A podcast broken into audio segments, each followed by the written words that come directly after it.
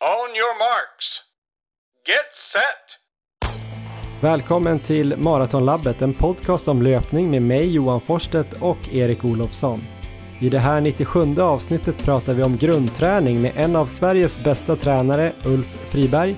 Och så kollar vi läget med Carolina Wikström och David Nilsson inför helgens Valencia Marathon.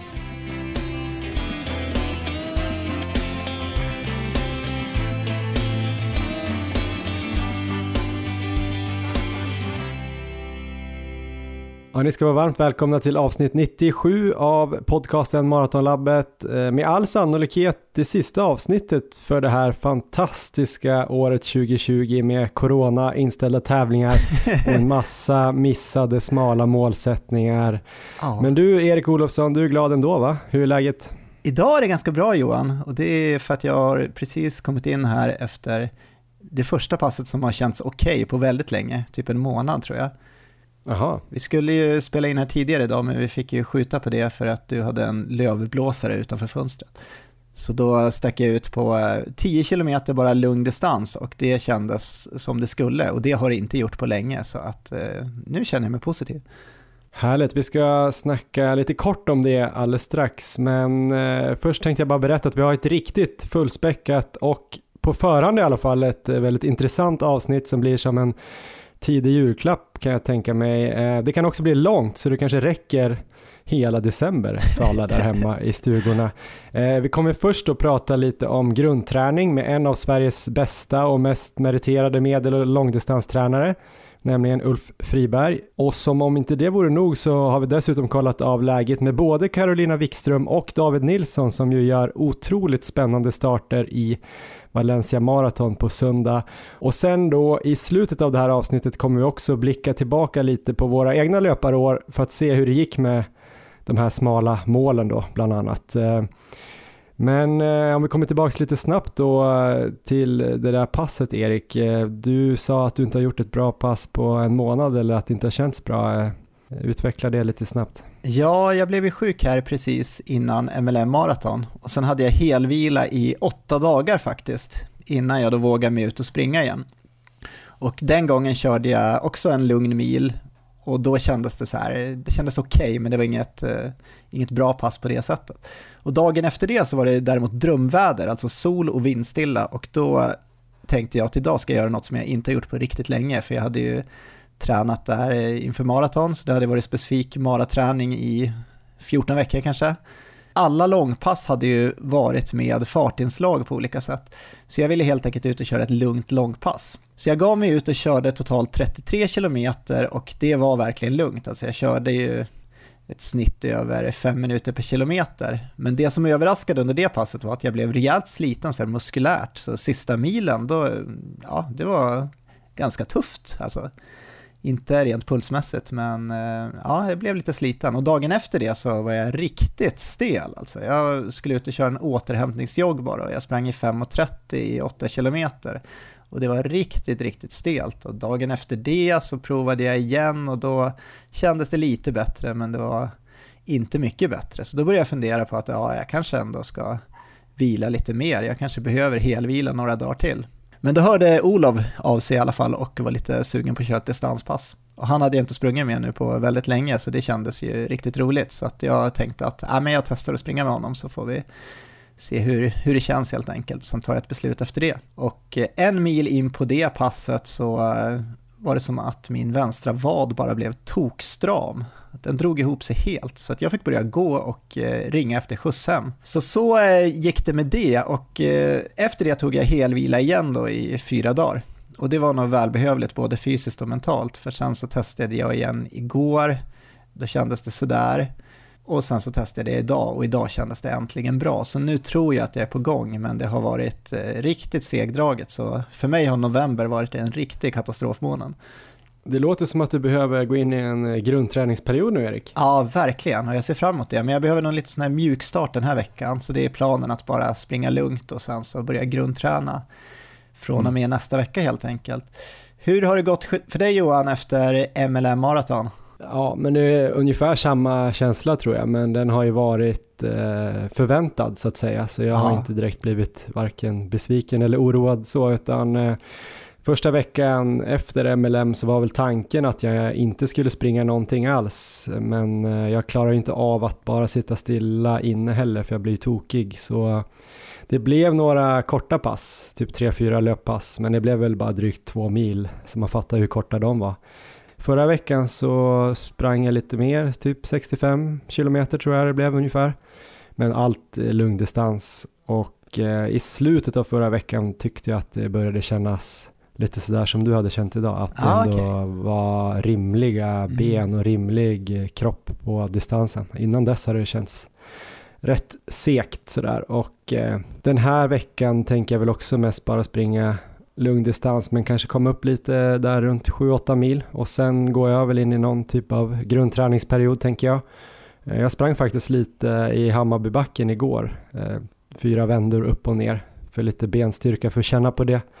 Så vi får se om det kan bli något sånt i min grundträningsperiod här. Eh, vi tänkte Spännande. ju snacka grundträning. Det är ju många som har hört av sig till oss och frågat eh, vad man ska tänka på och hur lång grundträning man ska ha, vad den ska innehålla och sådär. Så det är det vi kommer prata om och vi tänkte ju att eh, det är inte bara vi som ska prata. Egentligen borde väl vi prata så lite som möjligt men vi ringde upp eh, Ulf Friberg då som är ju en av ja, Sveriges eh, bästa och mest meriterade löptränare här som jag sa innan och han blir ju presenterad lite här i början av intervjun så vi behöver inte säga så himla mycket mer än att han är en väldigt trevlig västkustman som har väldigt mycket rutin från att träna olika typer av löpare. Så vi drar igång det här eh, med eh, Ulf Friberg.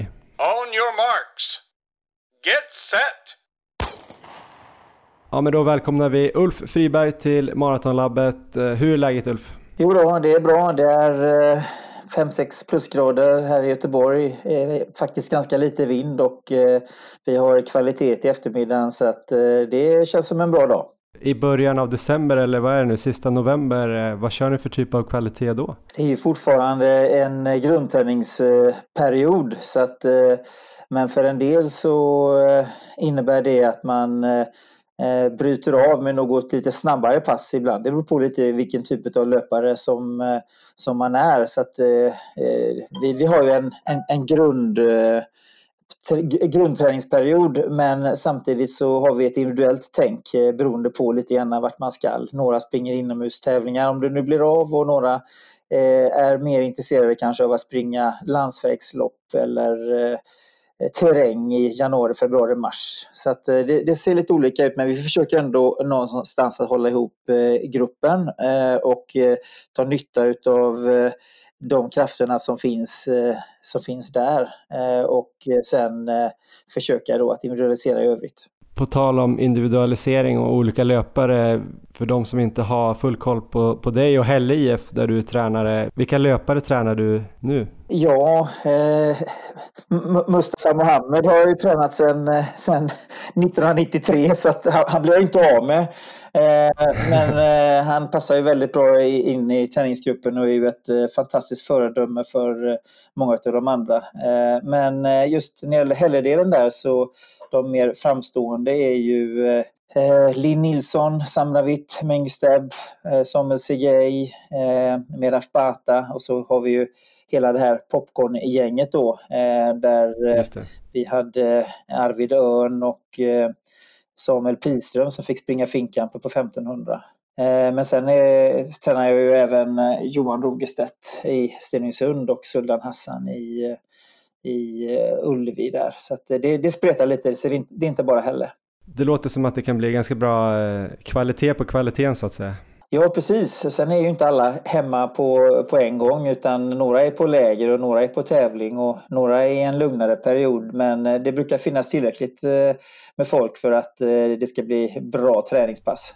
Mm. Idag då så tänkte vi snacka lite grundträning i, i vår podcast här och vi tycker ju att du var en perfekt gäst för det och du har redan nämnt ordet grundträning en gång och att många av dina löpare är i grundträning. Tänkte första frågan, vad innebär liksom grundträning, det, det ordet för dig?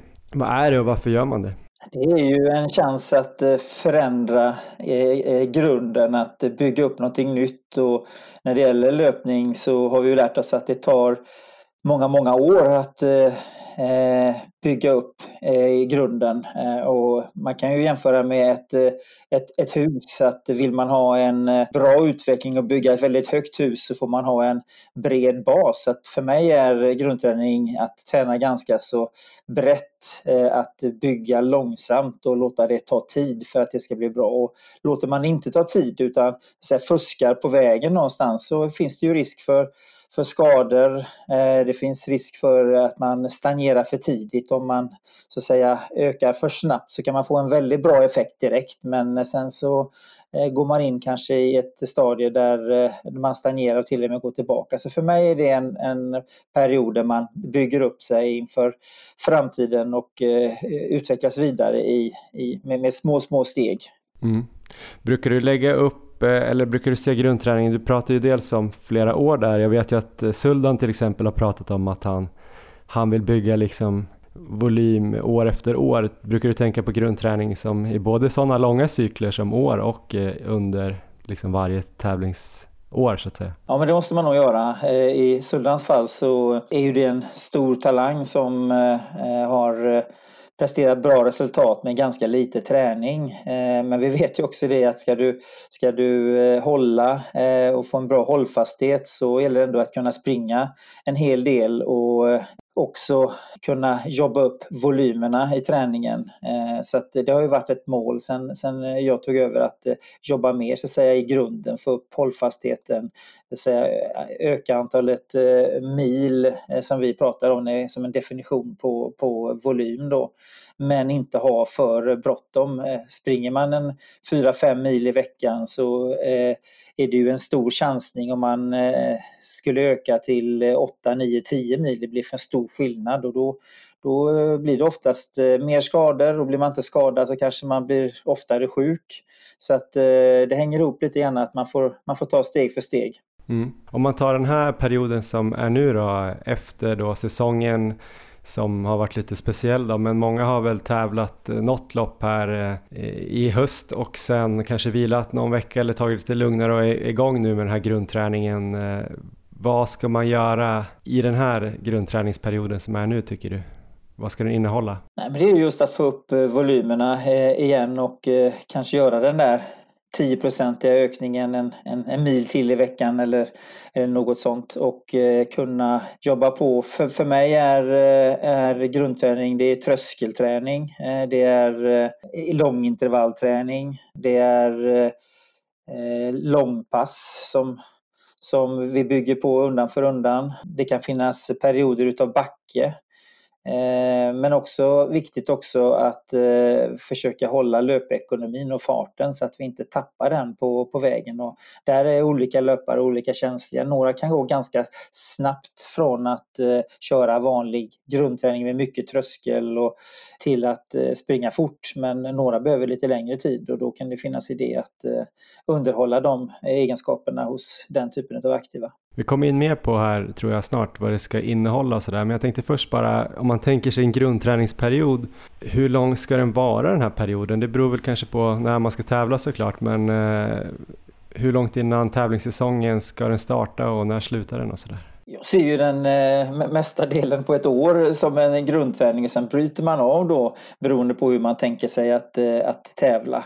Eh, och det, sen är det ju bra att bryta av också för att säga, inte minst motivationsmässigt eh, kunna känna att eh, man kan springa lite snabbare. Så att eh, någonstans eh, från eh, ja, när, när våran barnsäsong är över eh, slutet på augusti, början på, på september så kan man ju antingen eh, kanske man vilar och tar det lugnt någon vecka eller två eh, eller så börjar man och, och, och köra på med med eh, distans och lite tröskel och lite långpass utan att ha allt för mycket kvalitet. sen, sen pågår det egentligen där hela, hela hösten och normala år så har man ju en, en längre terrängsäsong. I år hade vi ju egentligen bara SM i, i, i terräng. Eh, men eh, det är ju ett bra avbrott också att eh, få lite kvalitet eh, och passar egentligen väldigt bra in i grundträningsperioden att, att tävla på i terräng och även landsvägslopp.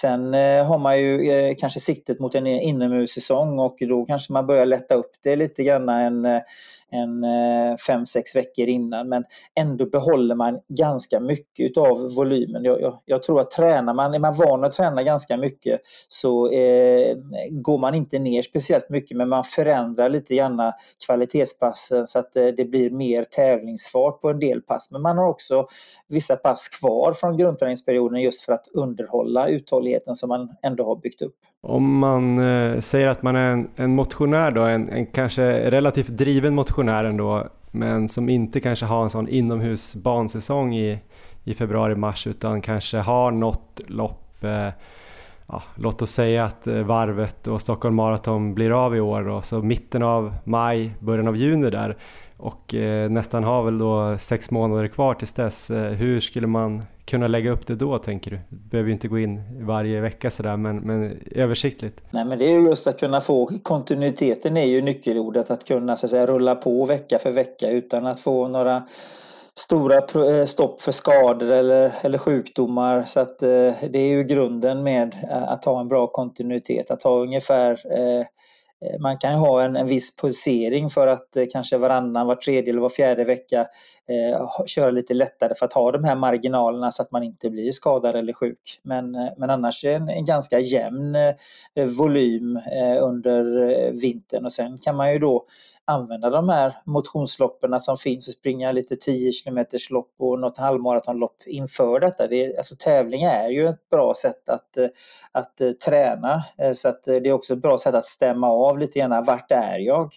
Och när man gör de här nyckelpasserna som ja, kanske för en motionär är 6-8 veckor innan Eh, och tiden fram då till det målet man har Eh, så, så ehm, eh, vill man ju försöka springa i den tävlingsfarten som man eh, tänker sig att ha eh, senare och kanske även så att säga, överfarter. Och att då stämma av med en, en tävling eh, då och då och veta vart man är, är, är tycker jag är, är, bra om man inte så att säga, gör det på träning istället. Det går ju lika bra men man kanske taggar till lite extra på en tävling. Vi var inne lite där på vad en grundträningsperiod kunde innehålla för dig, men eh, dra det igen då och kanske berätta någonting som inte då bör innehålla en grundträningsperiod. Men det är ju, grunden är ju distanslöpning. Eh, du har eh, tröskel och det kan ju se lite olika ut. Några kan ju köra ganska mycket tröskelträning och dela upp det och, och, och några kanske kör färre tröskelpass men kanske sammanhängande istället. Så det beror på lite vad man är ute efter långintervall eh, standard, en period med, med backträning eh, och eh, eh också liksom bryta av med lite snabbare.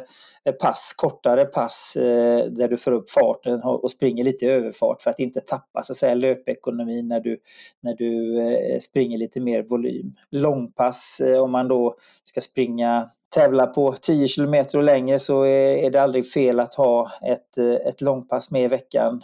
Och det kan också vara ett kvalitetspass om man så att säga, kombinerar ett långpass med tröskel eller till och med med intervaller. Så det kan också se lite lite olika ut. Men, eh, och det man inte ska ha med, det tycker jag, eh, och det är väldigt sällan man, man har det, det är ju lång, lång vila och väldigt snabbt så du drar på dig en massa mjölksyra. Mm. Det använder man egentligen nästan aldrig i en, i en grundträningsperiod och inte så, så jättemycket kanske heller i en tävlingsperiod, även om man har vissa tävlingsförberedande pass som man ska springa bana till exempel. Men eh, standarden är liksom i alla former av intervaller, tröskel, kort vila eh, och eh, eh, ha eh, en hyfsad mängd på tröskeln eller intervallerna. Om man tar den här typen av träning som har blivit eh, populär i både Norge och Sverige nu senaste åren som kanske bygger på något som fanns eh, ja, Marius Backen brukar man ju prata om det här med dubbeltröskel och ganska standardiserade veckor med, ja, vi pratade med Andreas Almgren som ju hade ja, kopierat Kalle Berglund som i sin tur i princip hade kopierat Ingebrigtsen höll jag på att säga, men eh, då är det väl två dagar dubbeltröskel. Jag tror Andreas Almgren körde måndag, onsdag, alltså Backe fredag, långpass lördag eh, och rulla på med det i flera månader. Är det någonting som, eller vad tycker du om det och hur kör du?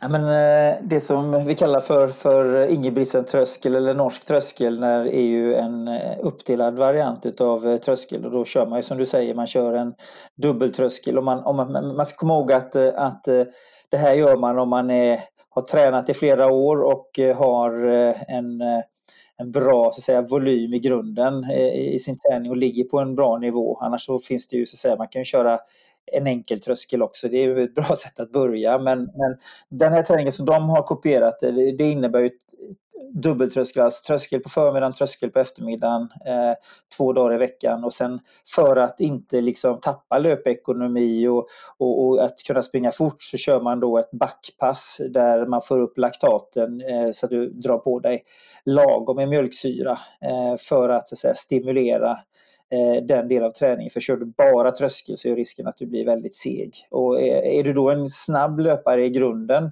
så kan den träningen eh, räcka ganska bra om du har lätt att ställa om till att springa snabbt på det du vill springa snabbt på. Om du springer 1500 eller 3000 eller 5000. Men eh, för andra som är lite segare så, så kan det finnas varianter på det här upplägget. Att eh, man kör något mer intervallpass eller att man har en längre övergångsperiod eh, när man ska tävla och så vidare. Men det är, det är ju den grunden och vitsen med detta det är ju att du springer ju fler kilometrar eller mil i högre fart. Du får alltså en större del av din totala mängd som går i eh, högre farter eh, som, som Eh, Eh, gör att det blir mer kvalitativ träning fast det sliter inte lika mycket som ett intervallpass eftersom du just håller dig på tröskelnivå så är ju återhämtningen eh, snabbare och lättare. Så att eh, kommer du in i den här träningen så, så eh, är den faktiskt ganska skonsamt även om du då springer mer kilometer i högre farter. Jag tänkte, det här är ju, ja, Ingebrigtsen då, de tävlar ju framförallt på 1500 och 5000 men är ju duktiga på andra distanser också.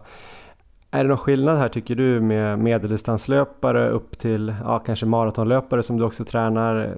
Kan båda använda den här typen av träning eller hur tänker du där och ska de träna olika under grundperioden eller är det ungefär samma bas? Ja, eh också individuellt baserat. Jag har ju löpare som så att säga, har kör, kör dubbeltröskel eh, ungefär som eh, Ingebrigtsens eh, gör och som Kalle och eh, Almgren gör. Eh, men jag har också löpare som kanske kör en sammanhängande tröskel bara eller lägger in det i sina långpass. Eh, det beror på lite gärna vad, vad, vi är ute efter. Men i grunden kan man väl säga så här att 1500 meter och uppåt eh, är uthållighet. För att springa mm. riktigt bra på 1500 meter, oavsett om du är en snabb löpare eller en långsam löpare, så, så krävs det ganska mycket mängd. Det är inte, det är inte ovanligt att eh, många har en, eh, en 14, 15, 16, 17, 18 mil per vecka och, och springer både 800 och 1500. Så att 1500 anser jag att det är ett måste. Nu ska tillhöra liksom eliten att springa väldigt mycket. Så att, och då är ju detta ett bra sätt att, att få in lite snabbare löpning med de här dubbeltrösklarna och också som vi kallar det för uppdelad tröskel. Alltså att man eh, för en sammanhängande tröskel på en 8, 10, 12 kilometer sliter lite mer än vad en uppdelad tröskel gör. Om du tänker på din grupp där, hur pass olika springer olika löpare då under den här grundträningsperioden och är det mer Alltså beroende av vilken löpartyp de är och kanske vilka svagheter de har eller är det mer just eh, vilken distans man vill bli bäst på så att säga? Det handlar också om vilken, vilken ålder du har, vilken bakgrund du har. Unga löpare eh, är, är ju, tycker jag, bra sätt att introducera tröskel att köra uppdelat för löpare mer mot långdistans, lite äldre löpare, så ska man springa ett pass i veckan så kanske det är bättre att köra en sammanhängande tröskel. Ska man då ut, utvidga och köra mer kvalitet i form av tröskel, ja då kan man ju komplettera då med en, en, en uppdelad tröskel. Det beror både på ålder egentligen och eh, hur långt man har kommit i, i själva eh, löp, löpträningen då, hur, vilken bakgrund man har, hur mycket man, eh, hur mycket man springer och vilken den totala volymen är. Om du springer 5 mil i veckan eller 10 eller, eller 15 mil i veckan så, så har ju det betydelse också såklart. Mm. Ungefär om man säger att man tränar 10 mil i veckan, eh, hur mycket ska vara då tröskel eller, eller hårdare under den här grundträningsperioden? Nu kanske inte skulle vara något som var hårdare än tröskel då, men säg tröskel, hur, hur många procent kan man lägga där? Nej, men eh, eh, jag, jag, tror ju i och för sig även i grundträningsperioder. Vi har ju långintervaller som vi kör och, och, och, och eh, detta är ju just för att man ska liksom passera tröskelnivåerna och få den stimulansen. Så att i, i, i alla perioder behöver man ju någon form av stimulering eh, över, över tid. Och sen om man gör som Ingebrigtsen, kör ett backrace snabbt eller om man kör eh, tuffa tusingar eller något sånt där. Det, det kan ju vara liksom individuellt och, och, och eh, beroende på vad som, vad, som passar, vad som passar bäst. Jag tror ändå att man behöver en, en, eh, en sån stimulans. Eh, men säg att för en motionär att man kanske ändå lägger någonstans en 20-30 procent i någon form av kvalitetsträning där, där tröskel då är en del och intervaller i olika former en annan del. Jag tänker teorierna om hur man ska träna för att bli bra förändras ju såklart över tid eh, utifrån vad, vad som verkar funka, praktiska erfarenheter men också så teoretiska ska man säga, vetenskapliga studier och sådär. Men, men har den här synen på grundträning förändrats inom löpningen under tiden som du har varit tränare? Jag tänker om man tar liksom Gunder Hägg så var ju grundträningen att ta långa promenader nästan. Och nu verkar det vara ändå lite hårdare typ av träning, förstår du vad jag menar? Hur förändras det där? För ibland när man läser om grundträning kan det också vara att, att det ska vara mycket volym i lugn fart och så kanske lite strides och sådär för att hålla i farten. Men, men här verkar det vara lite mer så att man kan göra lite av alla saker hela tiden. Går man tillbaka till eh, Gunde Häggs dagar så hade de en helt annan bakgrund eh, och eh, var ju så att säga i, i grunden en klart bättre fysik än vad en, en ungdom har i, idag. Och det har vi ju sett bara under de här sista 20-30 åren att eh, eh, de som är yngre junioråldern, de får ju lära sig att träna först för annars så går de på att träna för mycket så blir det ofta skador. Så att man kan säga att eh, i grunden så, så behöver vi lägga mer tid för att det ska hålla för ungdomar och juniorer. Förr i tiden så hade man en annan bakgrund. Man, man kanske jobbade i skogen eller man hade långa promenader, man cyklade, man, man hade en annan grundfysik. Så att det där är väl en stor skillnad. Mm. Tittar man på den första generationen löpare som, eh, som jag tränade eh, med Mustafa Mohamed, Erik Sjöqvist, eh, Oskar Käck, Henrik Anström och så vidare så, så eh, körde de ju också tröskel men då eh, körde de ju en, alltid en sammanhängande tröskel och, och, ibland gick den även så att säga över tröskeln. Det är det som norrmännen kallar för svensk, svensk tröskel. Att man, man eh, låg så att säga eh, ibland lite över. Det blev liksom någon eh, slags mellanting mellan en riktig snabbdistans och en, eh, en riktig tröskel. Och det är klart att ser man till eh, den totala omfånget av kvalitet så eh, hade man ju mindre tröskelträning men den tröskelträning som man säger, som, som man körde, den låg ju då Eh, den var ju lite tuffare och man gick även lite över tröskeln. Så det, det handlar om den här balansen hela tiden. att eh, Hur återhämtar jag mig? Hur känns det så att säga, två dagar senare? Vad kan jag köra nu? Eh, så att man inte hamnar i en period där man eh, är trött och sliten mer än två, tre, fyra dagar. Eh, sen, sen bör man ju ändå kunna kunna känna att eh, man har kvar trycket annars ligger man och tränar för mycket kvalitet eller för mycket volym. I, idag, och, och, så, så är det ju då mer uppdelad tröskel vilket gör att man kan köra lite mer kvalitet vilket är fördelen. Men det är också säga Eh, lättare kanske att ha kontroll. Idag använder man eh, laktatmätare för att eh, inte gå över den gränsen. Och ofta så känner man ju ganska snart när man har kört en del sådana pass var den här gränsen går. Så det är lättare att hålla kontroll eh, samtidigt som man då kan öka kvaliteten lite utan att riskera för mycket. Så att tendensen har ju varit ganska tydlig eh, i och med eh, säga, eh, Ingebrigtsens träningsupplägg här att fler och fler så att säga, kör eh, uppdelad tröskel eh, och att det har de här positiva effekterna att man är mindre sliten, man kan träna mer, eh, bättre kontroll. En annan grej då som jag kanske inte handlar exakt bara om grundträning men jag tänker överhuvudtaget det här med, med blockperiodisering då som kanske, alltså grundträning om man ser det som en en del i en eh, periodisering över året där kanske den specifika fasen är det som föregår tävlingen då så kanske man har en övergångsperiod där som du pratar om. Är det någonting som man fortsatt ska tänka i de banorna eller hur, hur, jobbar du där eller är det mer att man kan göra lite allt möjligt och sen bara ha en kort period in mot ett lopp där man fokuserar på att springa i sin tävlingsfart? Jag tror att eh, också återigen det är väldigt individuellt. Eh, några behöver en lång startsträcka och några eh, behöver, inte, behöver inte så lång. Och sen är handlar det lite grann om, eh, för vår del så innebär ju det en inomhussäsong, den är väldigt kort. Då måste man vara ganska bra direkt. Medan en, eh, en sommarsäsong som där första tävlingen i slutet på maj och sista tävlingen i, i början på september så, så har man ju en större per period och tränar du för lite under maj, juni så är du ofta som sämst i, i, i augusti, september när du egentligen ska vara som bäst. Så där, gäller, där är det väldigt viktigt att underhålla det du har byggt upp under hösten och vintern och våren.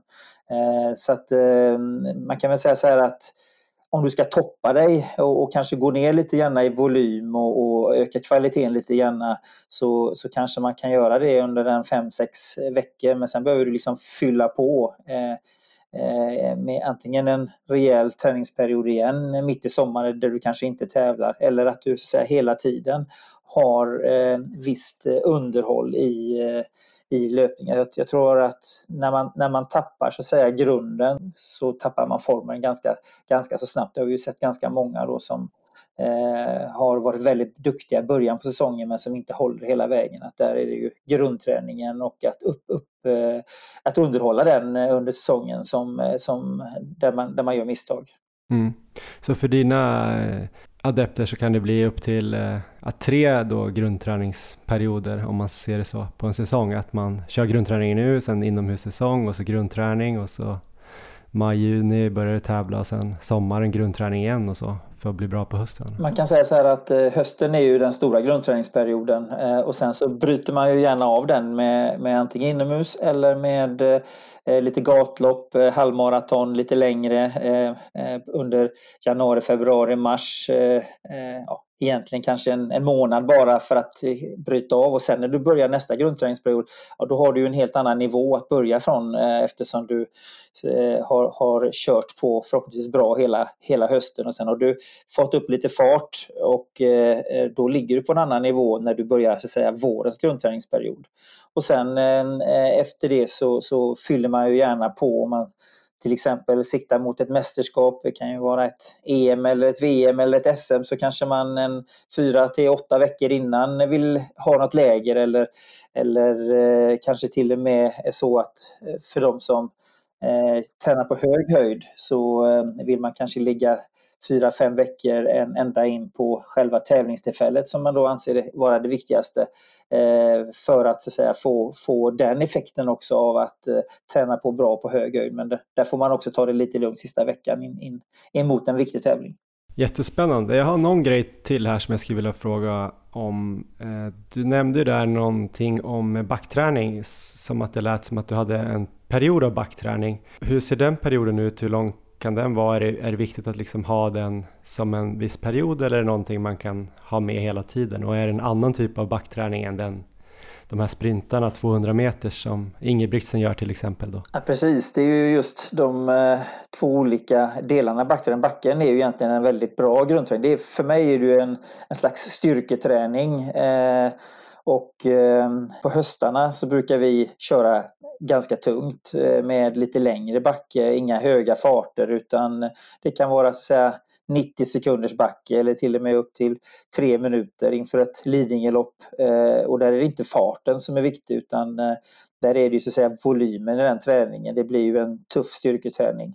Och sen kan man ju så att säga speeda upp den eh, efterhand men grunden där är ju långa intervaller i backe och där inte farten är viktig. Och det kanske vi kör en 5-6 veckor under, under hösten för att bygga upp den här säga, styrkerelaterade träningen eh, som ändå eh, är löpbaserad då.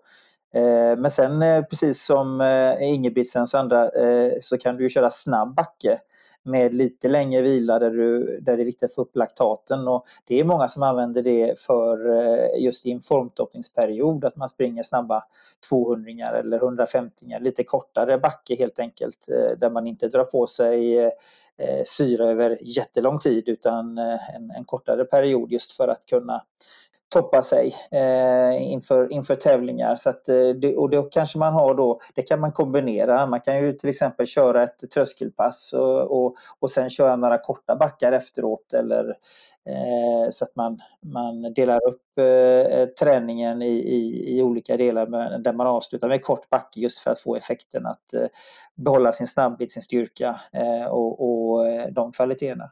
Men den här långa då, mer styrketräningsbacken eller vad man ska kalla den, eh, är det någonting man kan göra nu också, eller kan, men bör göra nu också, eller är det just hösten inför backiga lopp? eller kan det vara ett bra sätt att göra en bas för styrka även nu i december? Nej men det tycker jag är en jättebra träning under hela vinterhalvåret egentligen. Eh, fast jag tror att det är bra att bryta av ibland med lite annan eh, träning. Att man kanske kan köra en period av sex veckor och, och sen göra lite annat. Sen kan man kanske gå på igen.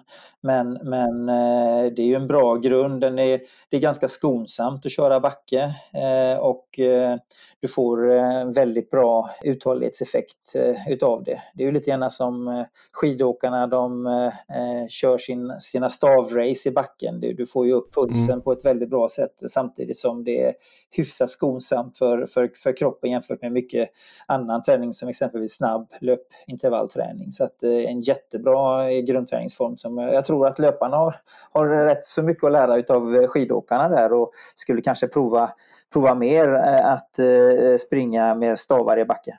Mm. Det var faktiskt min nästa fråga, men då svarar du på den direkt. Jag tänkte just om en slalombacke med stavar kan vara någonting här i, i december innan snön kommer, om den nu kommer. Det låter, låter väldigt bra tycker jag. Härligt. Eh, det var bara en sista grej då. du nämnde lite där med snabbare, det man inte skulle göra en grundträningsperiod, lite snabbare jobb med, med lång vila där man får upp eh, väldigt mycket mjölksyra och sådär.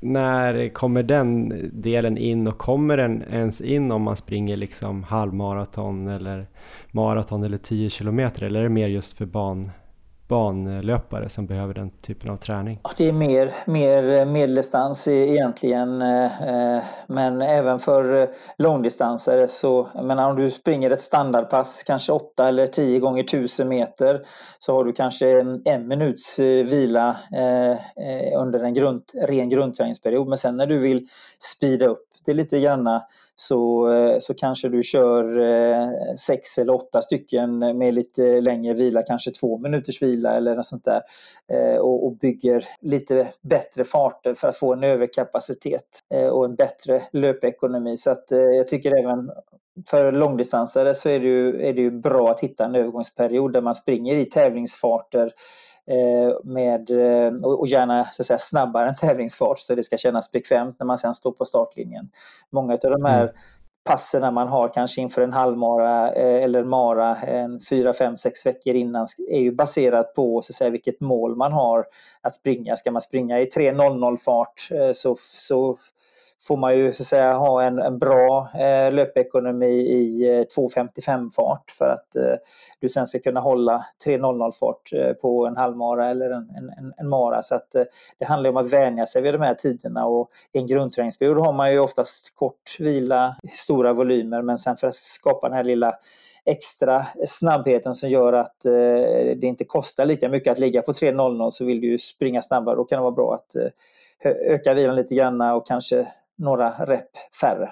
Men ren sån här typ VO2 max-träning då, om man ska se det så som typ norska intervaller som skidåkare också gör. Är det någonting som löpare bör lägga in och när ska man lägga in det i sådana fall? Som motionslöpare så tycker jag inte att eh, man, man, man, man behöver den typen av träning utan eh, det är ju så att säga mer tävlingslöpare på, på hög nivå som eh, kan, kan köra så att säga, vissa syrapass där, där, medel, där medeldistansen egentligen har högre laktat på träningen då än vad en långdistansare givetvis har. Men eh, drar du på dig väldigt mycket syra så, så förstör du också kanske bra pass veckan efter eh, och framförallt om du inte är van vid det. Så att eh, ska man, ska man springa lite mer med syra så får man ändå ha en, eh, en, en viss bakgrund och vana, vana vid det. Annars så kostar det så pass mycket så att man, man förstör annan träning. Stort tack Ulf. Det var väl allt vi hade. Det var ganska långt men otroligt intressant. Tackar för att jag fick vara med.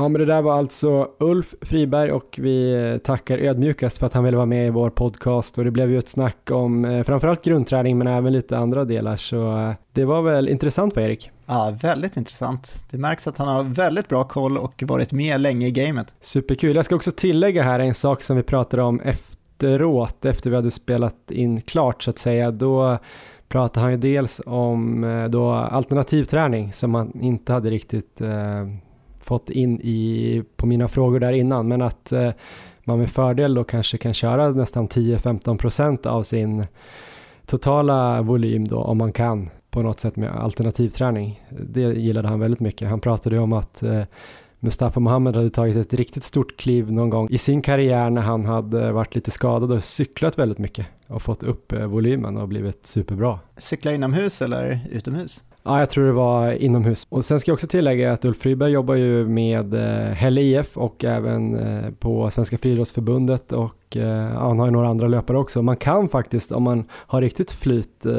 kan få honom som tränare och är man intresserad av det så kan man mejla honom på ulf.friberg.friidrott.se för han tränar folk på distans också, även motionärer och sådär. Så det, det kan ju vara en, en rikt, ett riktigt lyft tänker jag. Verkligen.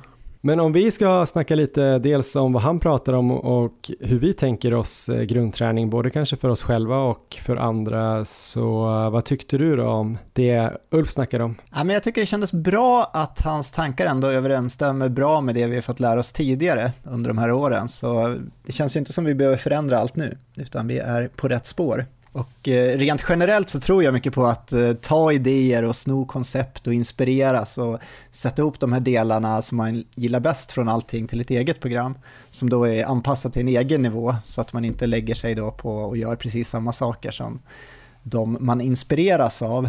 Eh, men de flesta elitlöpare och tränare är ju väldigt öppna med hur de tränar och vad de tycker är viktigt. Så det finns ju väldigt mycket kunskap att ta del av om man, om man är ute och letar helt enkelt. Och vi har ju själva inspirerats av många av de tränare och löpare vi haft med i podden, men även när jag lyssnat på intervjuer och läst artiklar från flera andra håll. Så det är ju lite, jag har tagit lite från norska modellen, Canovas filosofi, vi hade med Tom Swartz, vi har med Ulf Friberg idag också. Christian Munt. Christian Munt, ja, har vi tagit mycket från och speciellt då kanske när det gäller den specifika tävlingsperioden där. Så jag tycker man kan plocka ut lite från de bästa bitarna och man behöver inte nödvändigtvis gå då bara på en filosofi. Så när vi nu pratar idag om grundträning så blir det ju lite så hur vi ser på det utifrån det här perspektivet. Men det finns ju kanske inget direkt facit utan det finns ju säkert många olika metoder som kan ge ett bra resultat. De här delarna som eh, ingår i Ulf Fribergs grundträning då, om man tänker generellt. Han sa ju också att han individualiserade det såklart en del ja. utifrån vad folk eh, kanske kommer ifrån, eh, vad de har för bakgrund och vart de ska då. Och det tycker jag är en viktig grej att komma ihåg också, att eh, man kanske kan tänka sig en grundträning som ganska generell för alla egentligen, men det beror ju såklart på vad man vill göra med nästa säsong och hur slutet av förra säsongen ser ut också på ett sätt. Men vilka delar tycker du stämmer in med din, din filosofi eller vad man ska säga? Nej, men om man tar Ulfs delar så tycker jag det stämmer in allting egentligen. Och vi kan ju börja då, om vi börjar diskutera lite om volymen kanske. Så jag tycker under grundträningsperioden att man kan ligga på en något högre volym. Och det var ju också Ulf inne på, han pratade ju om en ökning på cirka 10% av totalvolymen under grundperioden för sina atleter. Och där kommer ju andelen total kvalitet per vecka vara lägre än under till exempel den specifika perioden. Åtminstone då för mig som siktar framförallt på längre distanser som maraton. Men farten under kvalitetspassen kommer ju vara snabbare under grundträningsperioden. Mm. Och jag tycker också att man kan ligga på en ganska stabil veckovolym. Självklart starta upp med någon lugnare vecka om man kommer från säsongsvila. Nu till exempel när jag har vilat mycket på grund av sjukdom och annat så kommer jag ju få starta igång med lite lägre volym och sen bygga mig uppåt då, där jag vill vara. Men sen tror jag att man kan ligga ganska stabilt där. Så jag tror inte så mycket på att periodisera veckorna med till exempel var fjärde vecka lugnare som vissa gör. Och det är av den anledningen att jag tror att det tenderar att komma automatiskt när man åker på till exempel en sjukdomsperiod eller har en stressvecka på annat sätt. Så jag tycker det kan vara bättre att lägga in en sån lugnare vecka om man verkligen känner sig sliten och eh, känner att man behöver det än att lägga in det i förebyggande syfte var fjärde vecka. Men där vet jag att många tycker olika såklart. Hur känner du med den biten?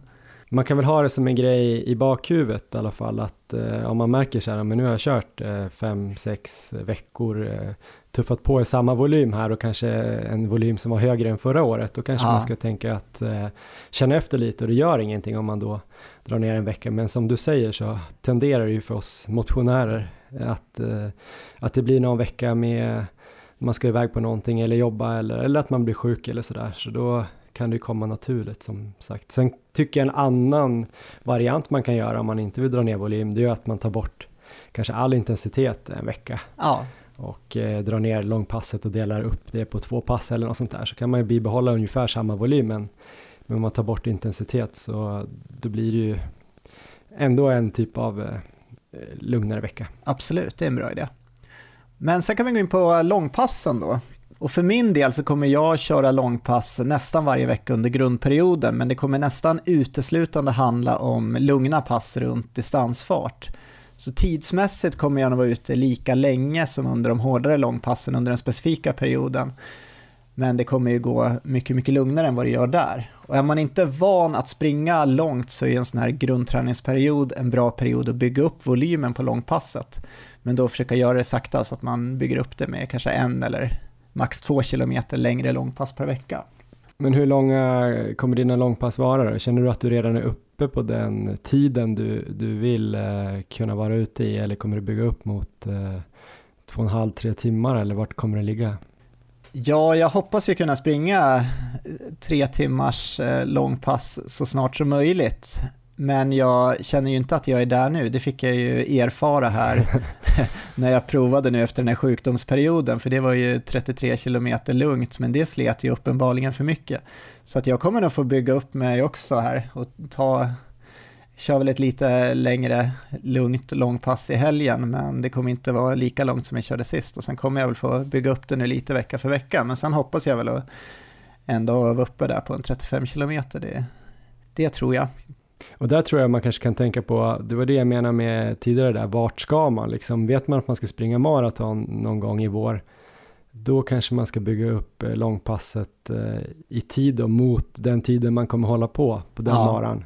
Om man nu inte ska hålla på i 4, 5, 6 timmar på maraton, för då kanske det blir för långa långpass. Men säg att man siktar på 3 timmar eller kanske upp mot 3.30 då kanske långpassen ändå kan byggas upp eh, mot den tiden då. Men som sagt, man kan ju hålla en, en långsam fart då. Men siktar man kanske på halvmara och milen då, eh, man kan ju fortfarande vilja ha ett långpass, det ger ju jättemycket, men de kan ju ligga lite kortare då, kanske upp mot två timmar kan ju kanske räcka då. Absolut. Och kanske ibland gå upp mot 2.15 och sådär. Men, men det är väl någon tanke jag har. Jag är inte riktigt säker på hur det blir med om det blir en mara i vår eller om det är mer halvmara 10 kilometer som gäller för mig. Och, så det kanske kommer ligga där upp mot eh, två timmar men sen ibland 2.30 för då kan jag även vara ganska redo för långa hårda långpass om jag blir sugen på en mara.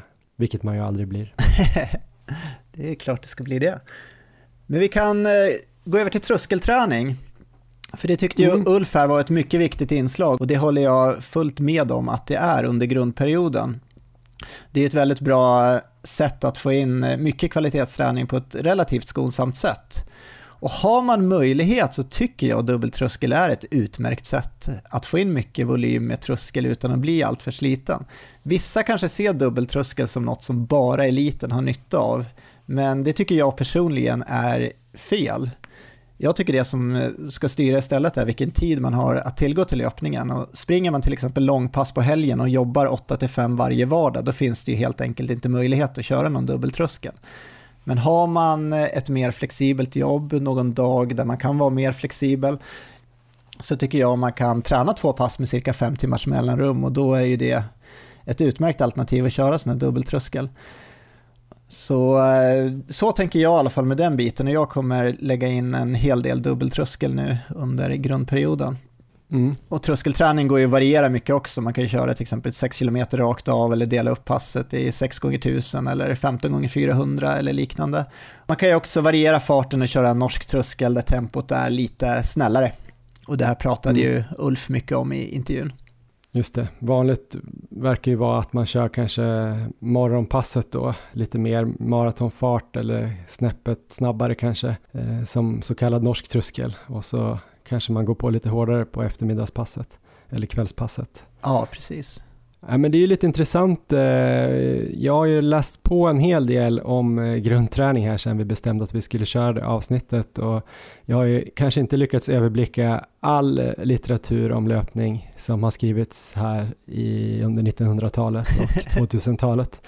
Men eh, om man tänker sig historiskt sett lite grann så grundträning är ju kanske, syftar ju till att bygga en stor aerob bas, att man springer väldigt mycket och kanske höjer sin volym och sådär. Men det är ganska många av de här klassiska tränarna, alltså typ Lydiard och sånt där som Ja. kanske inte hade så mycket tröskelträning i den träningen som de kallade för grundträning. Det känns som att eh, grundträning har blivit lite hårdare och hårdare fast den är ändå väldigt kontrollerad nu. Förstår du vad jag menar? precis. För om man kollar liksom lite Lydiard som jag fattade, han var ju mycket för det här att man skulle öka mängd och springa mycket ganska lugna kilometer upp mot, eh, han pratar ju då om de här 160 kilometerna i veckan då för sina ja, OS-atleter där. Eh, men att det var ganska mycket lugn löpning, det var ett långpass varje vecka. Men eh, det var väl också som jag förstår det att han slängde in kanske en fartlek i veckan och ett eh, tempo som då kanske var det man nu kallar norsk tröskel, alltså just typ det. maratonfart. Så allting var ju inte bara lugnt, men det kanske inte var ett sånt fokus på tröskelträning nu som, ja men om vi säger då lite slött så här Ingebrigtsen-modellen då, Ja, som ju bygger på Backen-modellen och, och som många medeldistansare kör, men även andra typer av löpare. Halva Norge gör ju den träningen nu. Jag vet att många svenska löpare kopierar den, även löpare som springer liksom 10 kilometer och upp mot maraton. Fortfarande handlar det om någon typ av aerob träning eftersom de ju väldigt sällan går över någon anaerob tröskel sådär utan de ligger ju mellan aerob och anaerob tröskel på de här trösklarna och många kör ju med laktat för att verkligen Ja. inte gå över så på så sätt så gör man ju fortfarande det här aeroba jobbet på något sätt. Ehm, Men just den här fokusen på så mycket tröskel känns ju som att det är lite nyare, eller vad man ska säga. För jag tänker traditionellt så är det väl det där med att alltså bygga upp eh, långpasset, bygga upp veckovolymen och sen kanske slänga in lite så här lätta fartlekar som är med ganska mycket vila och snällare tempon och lite progressiva pass och sådär. Och sen kanske springa lite, ja men eh, strides eller backryck och börja känna lite på fart också, tänker jag, i den här grundträningen. Så eh, man ska känna att man är eh, tillräckligt stabil och uppe på rätt volym innan man ska börja med så här mycket tröskel, tänker jag också. Ja, absolut. Är man inte van att köra tröskel så är det ju dumt att börja med dubbeltröskel direkt. Och det, det är nog också som Ulf säger i intervjun där att man bör ju ha legat kanske på en viss volym ett tag så att man inte då har ökat på väldigt snabbt under en period. Men har man legat stabilt på, om vi säger 10 mil under en längre period, då, då tycker jag definitivt man kan börja fundera på att eh, dela upp tröskelpassen. Jag är lite inne på att det kanske finns en grundträningsperiod eh, bas och sen en vidare grundträningsperiod. Okej. Så att den här första, ja men alltså i tankesättet liksom att kanske om man kommer, säg ta mig själv som exempel då, att jag har lyckats springa nu i min, i alla fall i min specifika maratonsperiod så låg jag ju ganska länge på 8-9 mil i veckan ungefär. Ja. Och på helåret så är jag ju fortfarande inte uppe på 8 mil i veckan utan kanske snarare drygt 7 mil i veckan. Om jag då känner att jag eventuellt skulle börja snitta 9-10 mil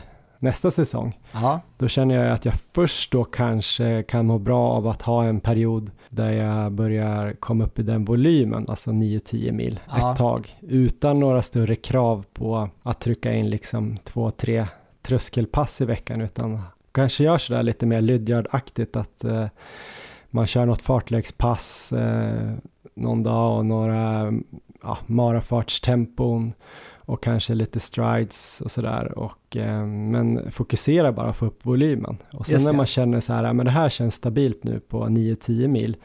Eh, jag mår ganska bra av det här, jag är pigg de flesta passen, mitt långpass börjar bli lite längre. Att då kanske börja gå över då mot den här typen av grundträning som Ulf snackar om, som Ingebrigtsen kanske kör lite mer och som du också pratar om, att man kör ganska mycket medelintensiv träning så att Ja. säga. Men jag tror att man kanske måste ha en grund för grunden, förstår du vad jag menar? Ja, men det låter klokt tycker jag. Vi kan väl, eh, vi kan väl också gå in lite på um, farter som är snabbare än tröskel, alltså lite snabbare inter intervaller. Mm. Och där gillar jag verkligen det här konceptet vi fick från Tom Swartz när vi intervjuade honom. Där han pratade om critical velocity, alltså den farten man klarar av att hålla i ungefär 30 minuter rakt av.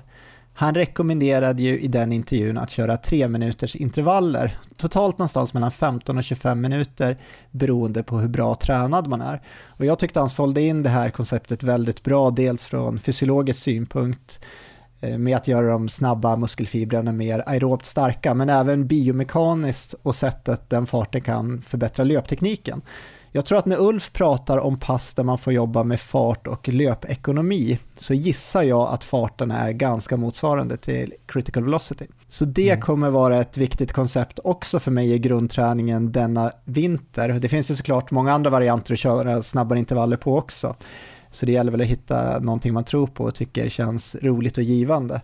Men om man ser till till exempel Ingebrigtsen så är det ju, de har ju också farter som är snabbare än tröskel inlagt i deras träning. Så det är ju inte bara så att de kör eh, dubbeltröskel hela tiden utan det kommer ju även in farter på vissa pass där som är snabbare också. Men även, eh, tänker jag, backpasset som de kör i princip varje vecka. Det här två gånger 10 gånger 200 så får de ju då, vad det nu kan bli, 40 sekunder typ sprint. Även om det är då i backe så är ju det saker som i, ja man kan väl då säga gå snabbare än i princip deras 1500 meters fart då. Ja, sen kan man väl diskutera om det går snabbare, men det blir mer kraft i alla fall. Ja, Om det skulle varit platt skulle det varit snabbare. vi kan ta lite om det, backträningen. Och, eh, har du testat det passet Johan? 200 meter i backe, de här intervallerna?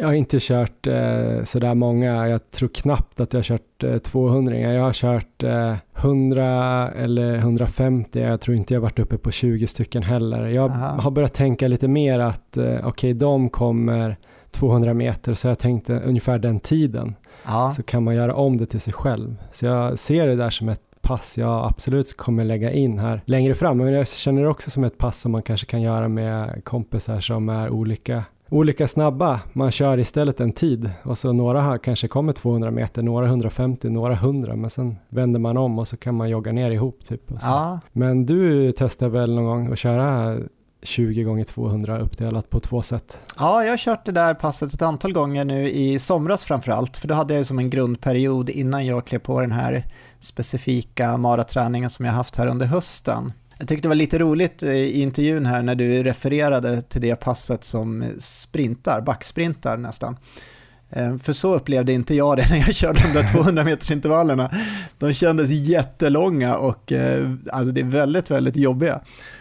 Men det är klart att jag springer ju, mina backintervaller är ju, tar ju mycket längre tid än vad till exempel Ingebrigtsen-bröderna, vad det gör för dem. Så att för dem kanske det är sprintar, men det var det definitivt inte för mig.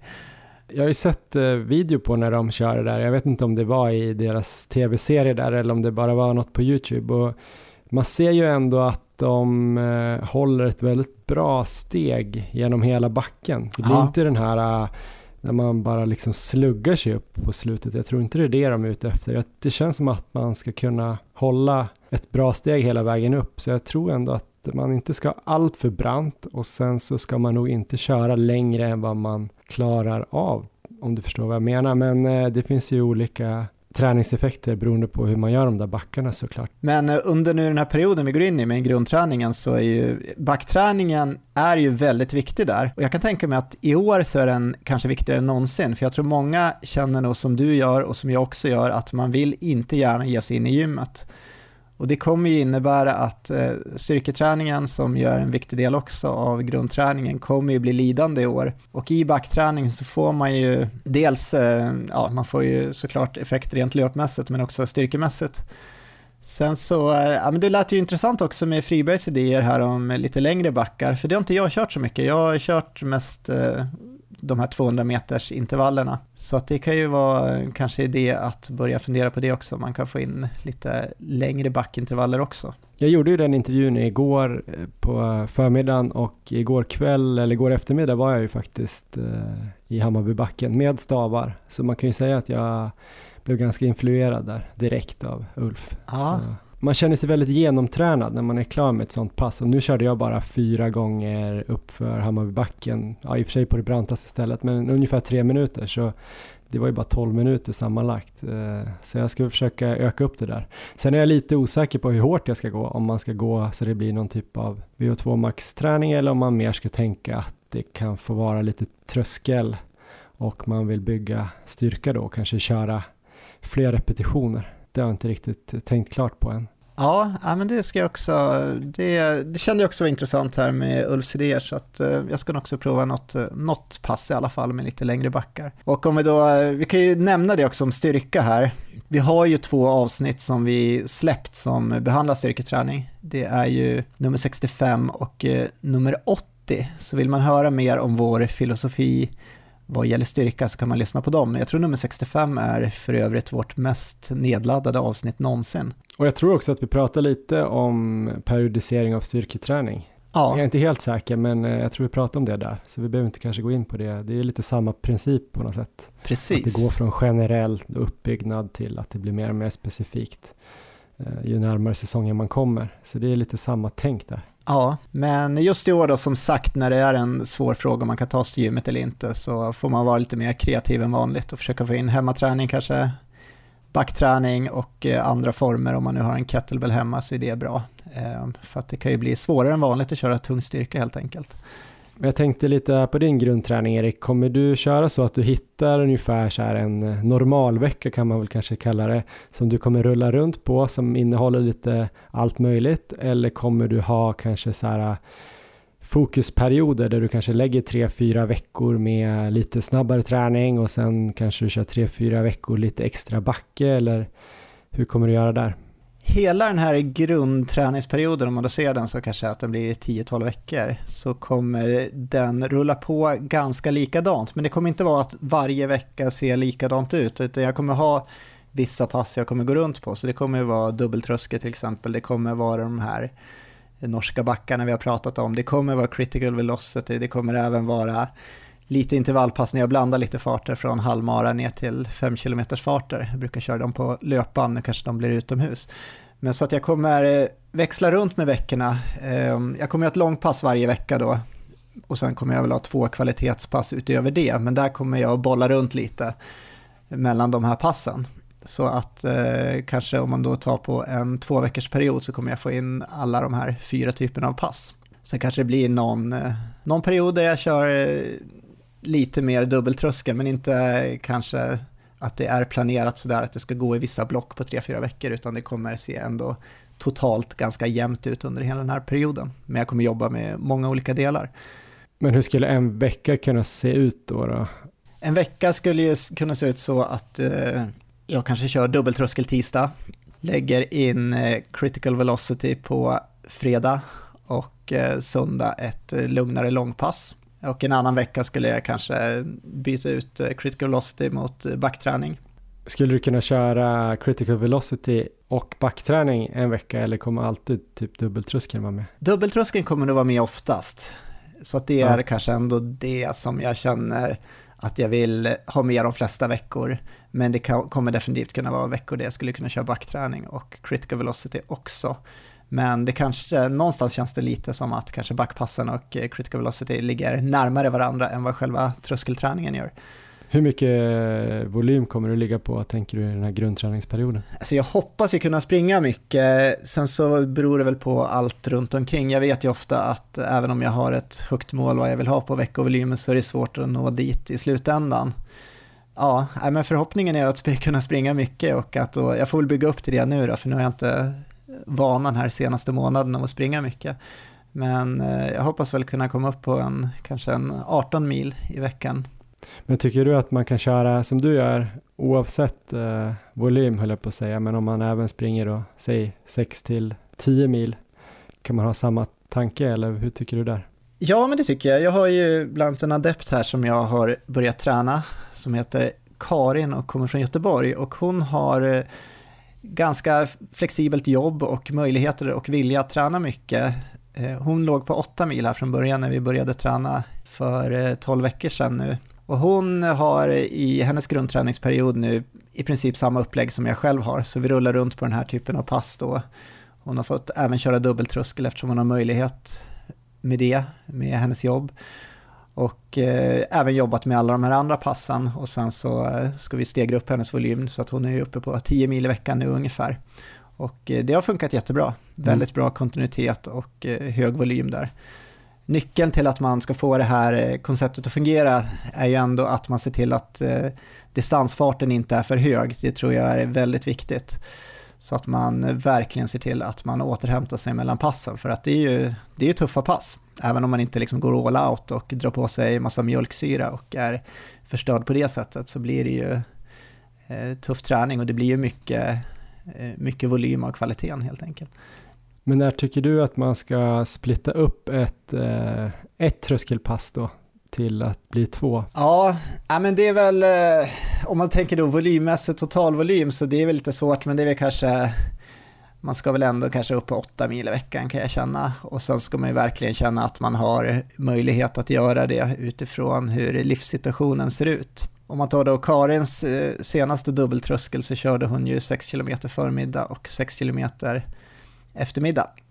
Och att eh, hon skulle köra 12 kilometer i samma pass, det tror jag skulle vara alldeles för tufft. Men nu får vi in den volymen ändå på, i tröskel, så det tycker jag är bra. Det var mer det jag menar, om man har ett tröskelpass då som, som kanske är 10-12 kilometer i eh, tröskelfart då, att det kanske är då man börjar dela upp det i två. Ja, absolut. Jag har varit inne lite grann på, det är jävligt lurigt det där, ibland blir man ju berusad av eh, möjligheten till progression, att man börjar liksom lägga upp i sitt huvud ganska hårda veckor. Eh, jag känner mig själv lite skyldig till det, jag har inte direkt gått på det än, men ibland så leker jag med tanken att köra liksom typ eh, critical velocity måndag, dubbeltröskel eller ett längre enkeltröskelpass på onsdag ja. och sen lägga in lite backar fredag för att sen köra sitt lugna långpass lördag. Alltså då blir det ju nästan, det blir ju för sig lika många kvalitetspass på ett sätt om man tänker att dubbeltröskeln är två pass. Men om man tänker att dubbeltröskeln är ett pass så blir det ju ytterligare ett kvalitet här. Och det kanske kan bli lite för hårt för mig, men då blir man ju, man blir sugen på det när man vet att de här norrmännen kan köra och Almgren kan köra två dubbeltrösklar och backe och långpasset. Då tänker man att man borde kunna göra det, fast lite nedtonat, men det kanske blir ett pass för mycket. Ja, men dubbeltröskel det tycker jag man ändå kan tänka som ganska motsvarande mot ett tröskelpass. Det är i alla fall så jag upplevt det när jag har kört, att jag tycker inte det sliter mer egentligen. Nej. Eh, men hela det upplägget som du beskrev nu tycker jag låter väldigt hårt. Så eh, ja, jag, jag skulle nog vilja ha mer, mer vila mellan kvalitetspassen där för dig och mig som eh, ändå börjar komma upp i åren här. Men är vi verkligen så gamla? jag funderar på det där. Ja. Jag tror kanske inte att vi är över 30 ens. Kanske inte är det, vi kanske ska köra det upplägget. Ja, det handlar ju om hur mycket man kan återhämta sig ifrån. Och eh, det måste man väl prova lite grann tänker jag. Men det är dumt att gå överstyr direkt nu i december, januari för att sen då inte kunna springa när det eventuellt kommer öppnas upp lite lopp här i april, maj, juni eller hösten eller när det nu blir. Trist att ha stressfrakturer då. Verkligen, det är nu vi ska göra som Friberg och Canova säger här och lägga grunden till huset vi ska bygga, mm. eller slottet. Men där tänkte jag bara en kort eh, tanke här som jag vill skicka vidare som inte alls är något genial eller så, men man kan ju kanske, mm, just när man blir lite så här sugen på att lägga in då de här, typ din vecka där som jag tycker låter väldigt rimlig och kunna rulla runt på. Det är ju rätt kul ändå. Det blir ju ändå en del omväxling till skillnad mot så här ren blockperiodisering om man kanske bara kör tröskelpass i fyra, åtta veckor och sen bara nästan, eller inte bara, men mycket backe i fyra veckor. Det kan ju bli lite tjatigt också. Så jag tror också att man speciellt eh, när man kommer från vår nivå så tror jag att man kommer kunna utveckla sig även fast man inte lägger allt i block. Tanken är ju att det, det krävs mer träning för att utveckla en eh, egenskap och sen mindre för att bara behålla den och det är ja. därför man kanske då trycker ihop allt i block. Men jag tror nog att eh,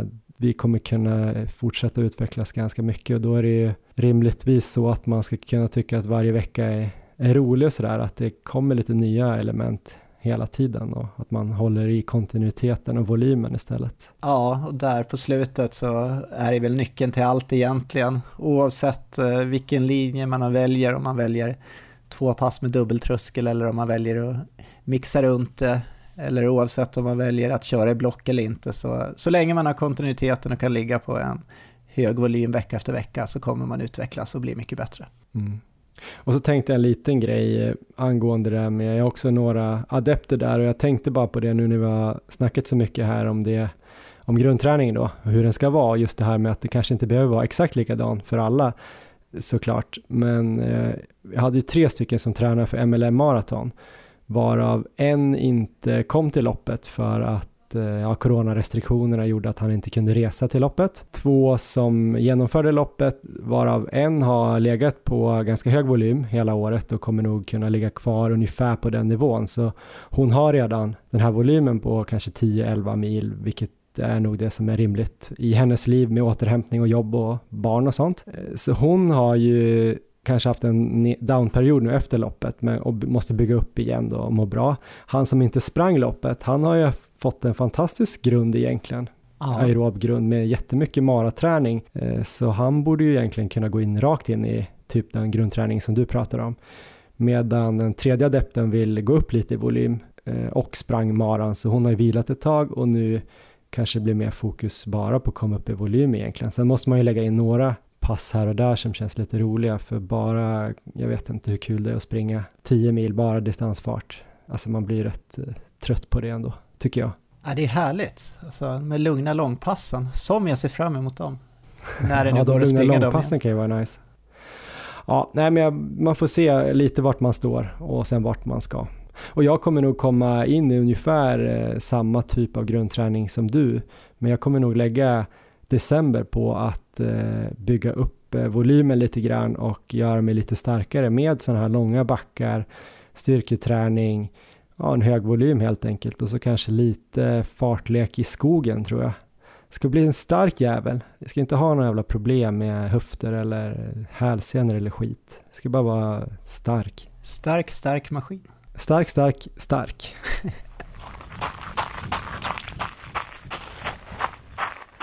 Ja, men om vi ska prata om någonting som är kanske så långt från grundträning eh, som man kan komma, nämligen liksom tävlingsdag, så tänkte jag att vi ska blicka lite mot söndag och Valencia Marathon, där ju några av eh, ja, Sveriges absolut bästa löpare faktiskt kommer vara med. Vi har ju Mikael Ekvall som vi har pratat med tidigare här i höst eh, som ska springa.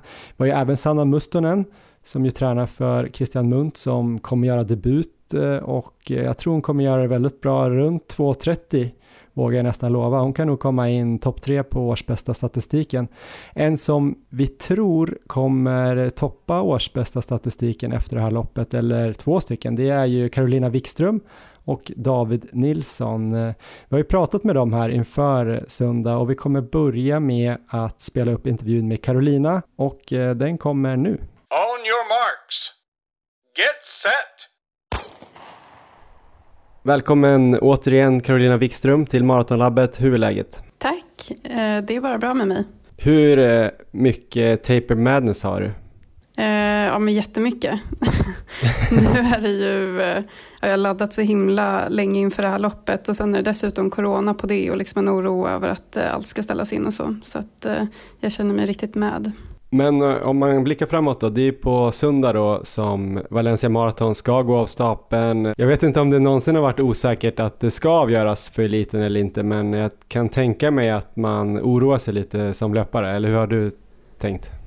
Jo, men eh, även om de säger att det ska gå så eh, har jag ju erfarenheter från i våras att eh, de säger att det ska gå tills de en dag liksom bara ställer in allt. Så att det känns väl inte som att man riktigt har kunnat lita på det. Men eh, nu är det ju bara en vecka kvar så att nu är väl första gången som jag på riktigt känner att eh, ja, men det kommer nog bli av. Mm. Så, men det har inte funnits några indikationer egentligen på att det ska ställas in. Men allt kan ju hända liksom.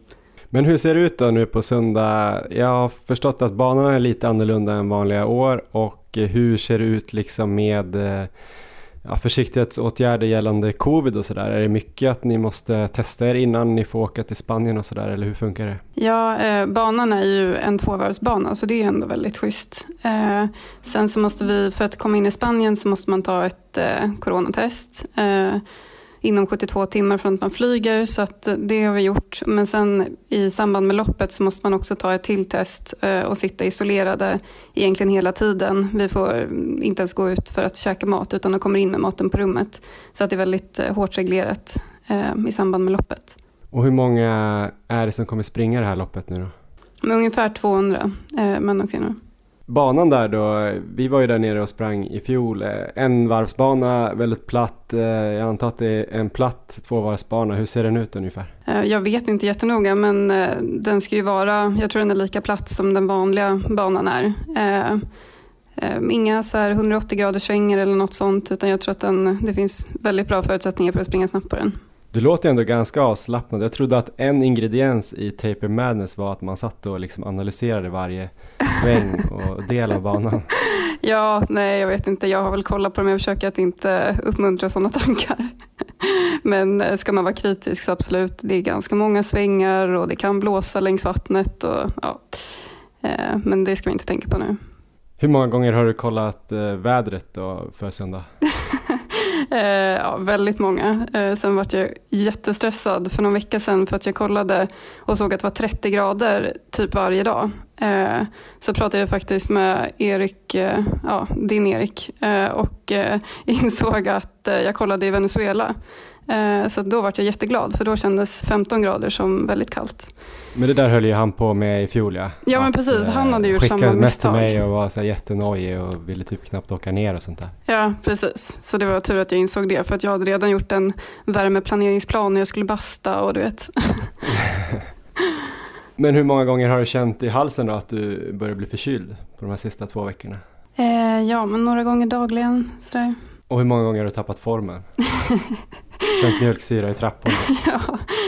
Eh, inte jättemånga, det har ändå gått bra i träningen liksom, men eh, det är väl framförallt nu som jag börjar känna efter på typ distanspassen och bara, ja men jag har kanske lite hög puls och borde inte kännas lättare i benen och sådär. Eh, så jag tror den här sista veckan den blir nog eh, den värsta. Någon mardröm då, så här att du inte hinner till starten eller har bara en sko med dig och sånt där? Eh, nej, den enda mardrömmen jag hade, eh, eller har haft, hade jag i natt faktiskt. Eh, att jag tvingades jobba med en kollega som eh, gick runt och hostade och var förkyld hela tiden. Eh, det är det enda. Jag tycker ändå att det är ganska mycket Taper Madness, kanske en sjua av tio eller någonting. Ja. Jag tycker det lovar gott. ja, jag hoppas det. Ja, nej men om man ska gå in på eh, loppet då först och sen ska vi prata lite om träningen tänkte jag. Vad siktar du på? Har du något uttalat mål som du vill dela med dig av eller är det lite hemligt? Eh, det är väl inte hemligt men jag vet inte helt själv hur jag kommer lägga upp loppet för det beror på, på vad de har för eh, pacers och sådär. Eh, sen så eh, kommer jag väl försöka ändå göra som vanligt att jag ska springa snabbare andra halvan. Eh, och jag eh, vill komma under 2.28 men hoppas på att gå ut någonstans runt den farten och att det ska gå snabbare andra halvan. Eh, så mm. jag hoppas på ännu snabbare än det. 2.28 är någon sorts eh, uttalad OS-kvaltid. En svensk OS-kvaltid ska vi tillägga för damer. Men sen kan det vara någonting med att du ska komma topp 8. Vet du någonting mer om det och den kvaltiden?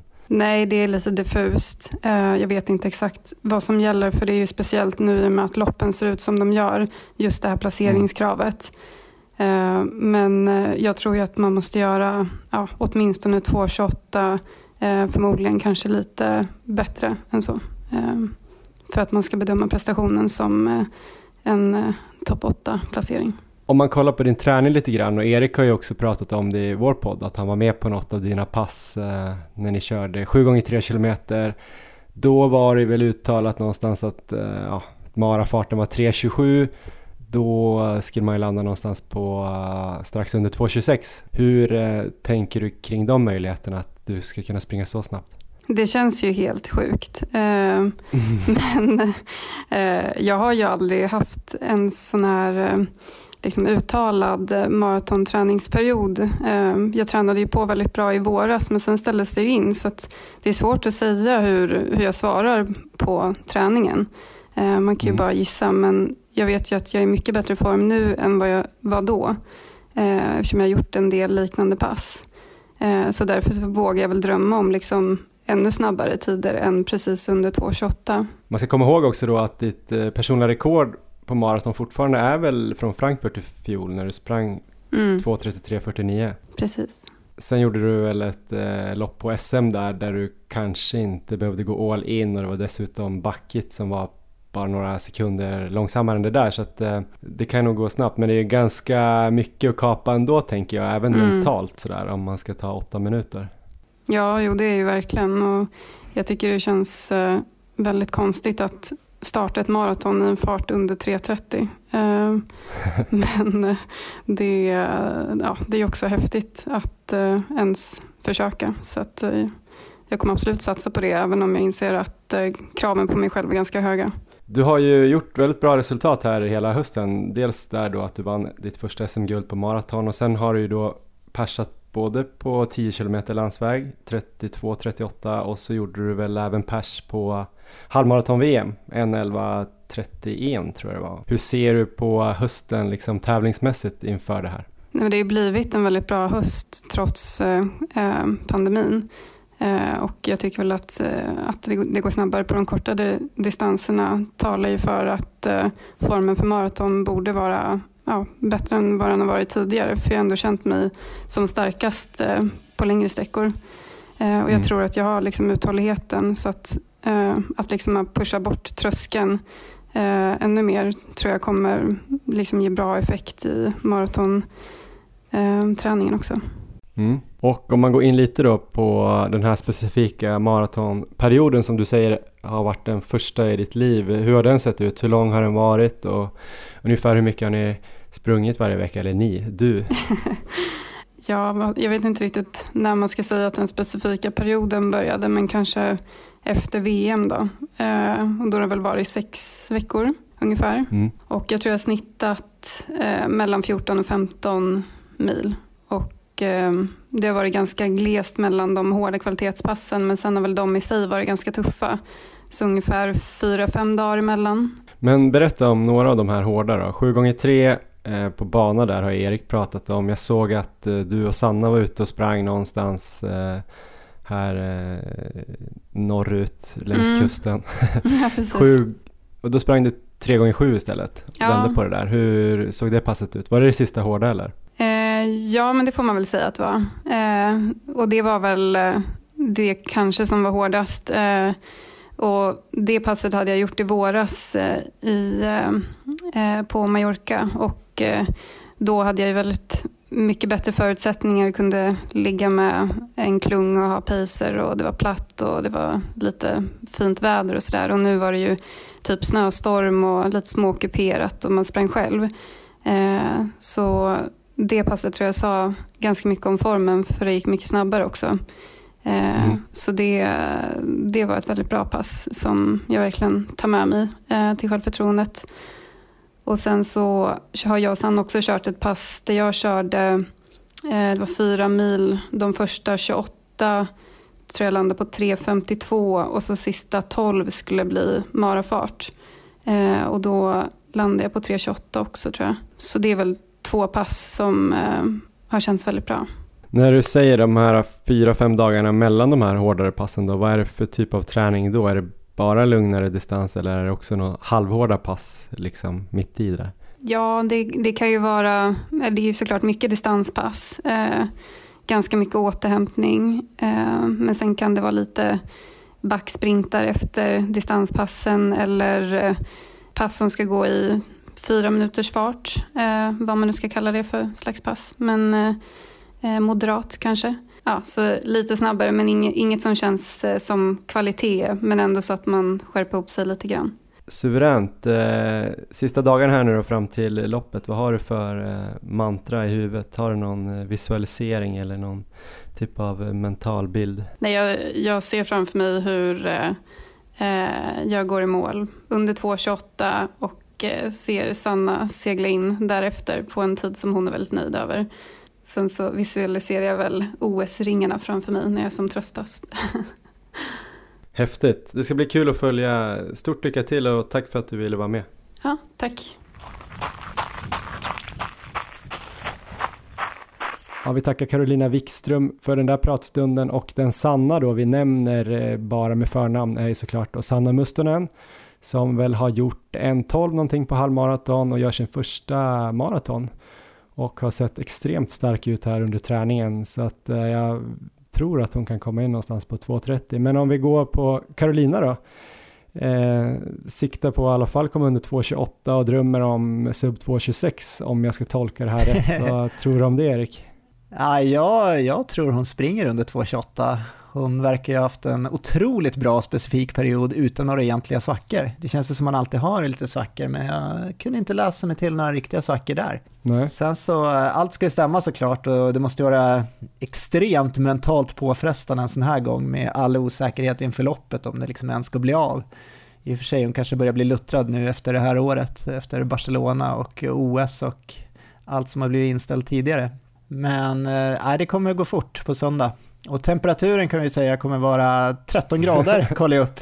Så det känns ju rätt optimalt. Och eh, i Valencia i Venezuela så kommer det vara 30 grader på söndag, så skönt badväder. Och de åkte ju ner redan i tisdags här och jag ser faktiskt att hon har varit ute i Valencia och sprungit på gatorna här så att eh, jag blev lite orolig där när de skulle sitta inne på hotellrummet eller någon lägenhet och få maten serverad och eh, tänk om de inte får komma ut och springa då är det rätt segt att sitta där från tisdag men eh, de verkar kunna vara ute och röra på sig här i alla fall så det är nog en riktigt bra uppladdning då, var där hela veckan. Um, jäkligt spännande. Jag kollade lite på statistiken här och jag är ingen A. Lennart Julin, men det känns som att om hon gör under 2.28 så borde det vara den bästa svenska damtiden sedan 2013 typ. Oj. För det är ja, väl det... bara Isabella som har sprungit snabbare och eh, det snabbaste, hon har inte sprungit så snabbt sedan 2013. Så eh, Ja, det blir häftigt att se och eh, skulle hon springa på 2.26 är det ju jätte, jätte, jättebra. Men det känns ju orimligt att börja sätta de förväntningarna. Verkligen. 2.28 är ju fantastiskt. Ja, vi håller tummarna. Det gör vi verkligen. En annan svensk som kommer förhoppningsvis kunna springa jättefort det är ju David Nilsson. När vi pratade med Mikael Ekvall här då för några veckor sedan så trodde ju han att han själv skulle göra under 2.10 eller att han kunde göra under 2.10 men att David kanske kunde göra under 2.09 så vi ringde såklart upp honom också för att se då hur det har gått för David och hur han känner inför söndag. On your marks. Get set. Välkommen igen då till eh, Maratonlabbet ska jag först säga. Ja. Hur är läget? Jo, jo men det, det är bra. Uh, lite småskavanker som, som man kan ha när man har tränat mycket under en längre tid. Nu senast fick jag en blånagel som jag inte brukar vara så van vid. Det brukar jag klara mig undan men nu kom det på långpasset så ja, det är väl det, det ondaste tillfället men det är mycket annat också. Hur brukar det vara för dig annars inför ett lopp? Hur brukar sinnesstämningen vara och hur är den nu? Liksom, brukar du också börja oroa dig och sådär?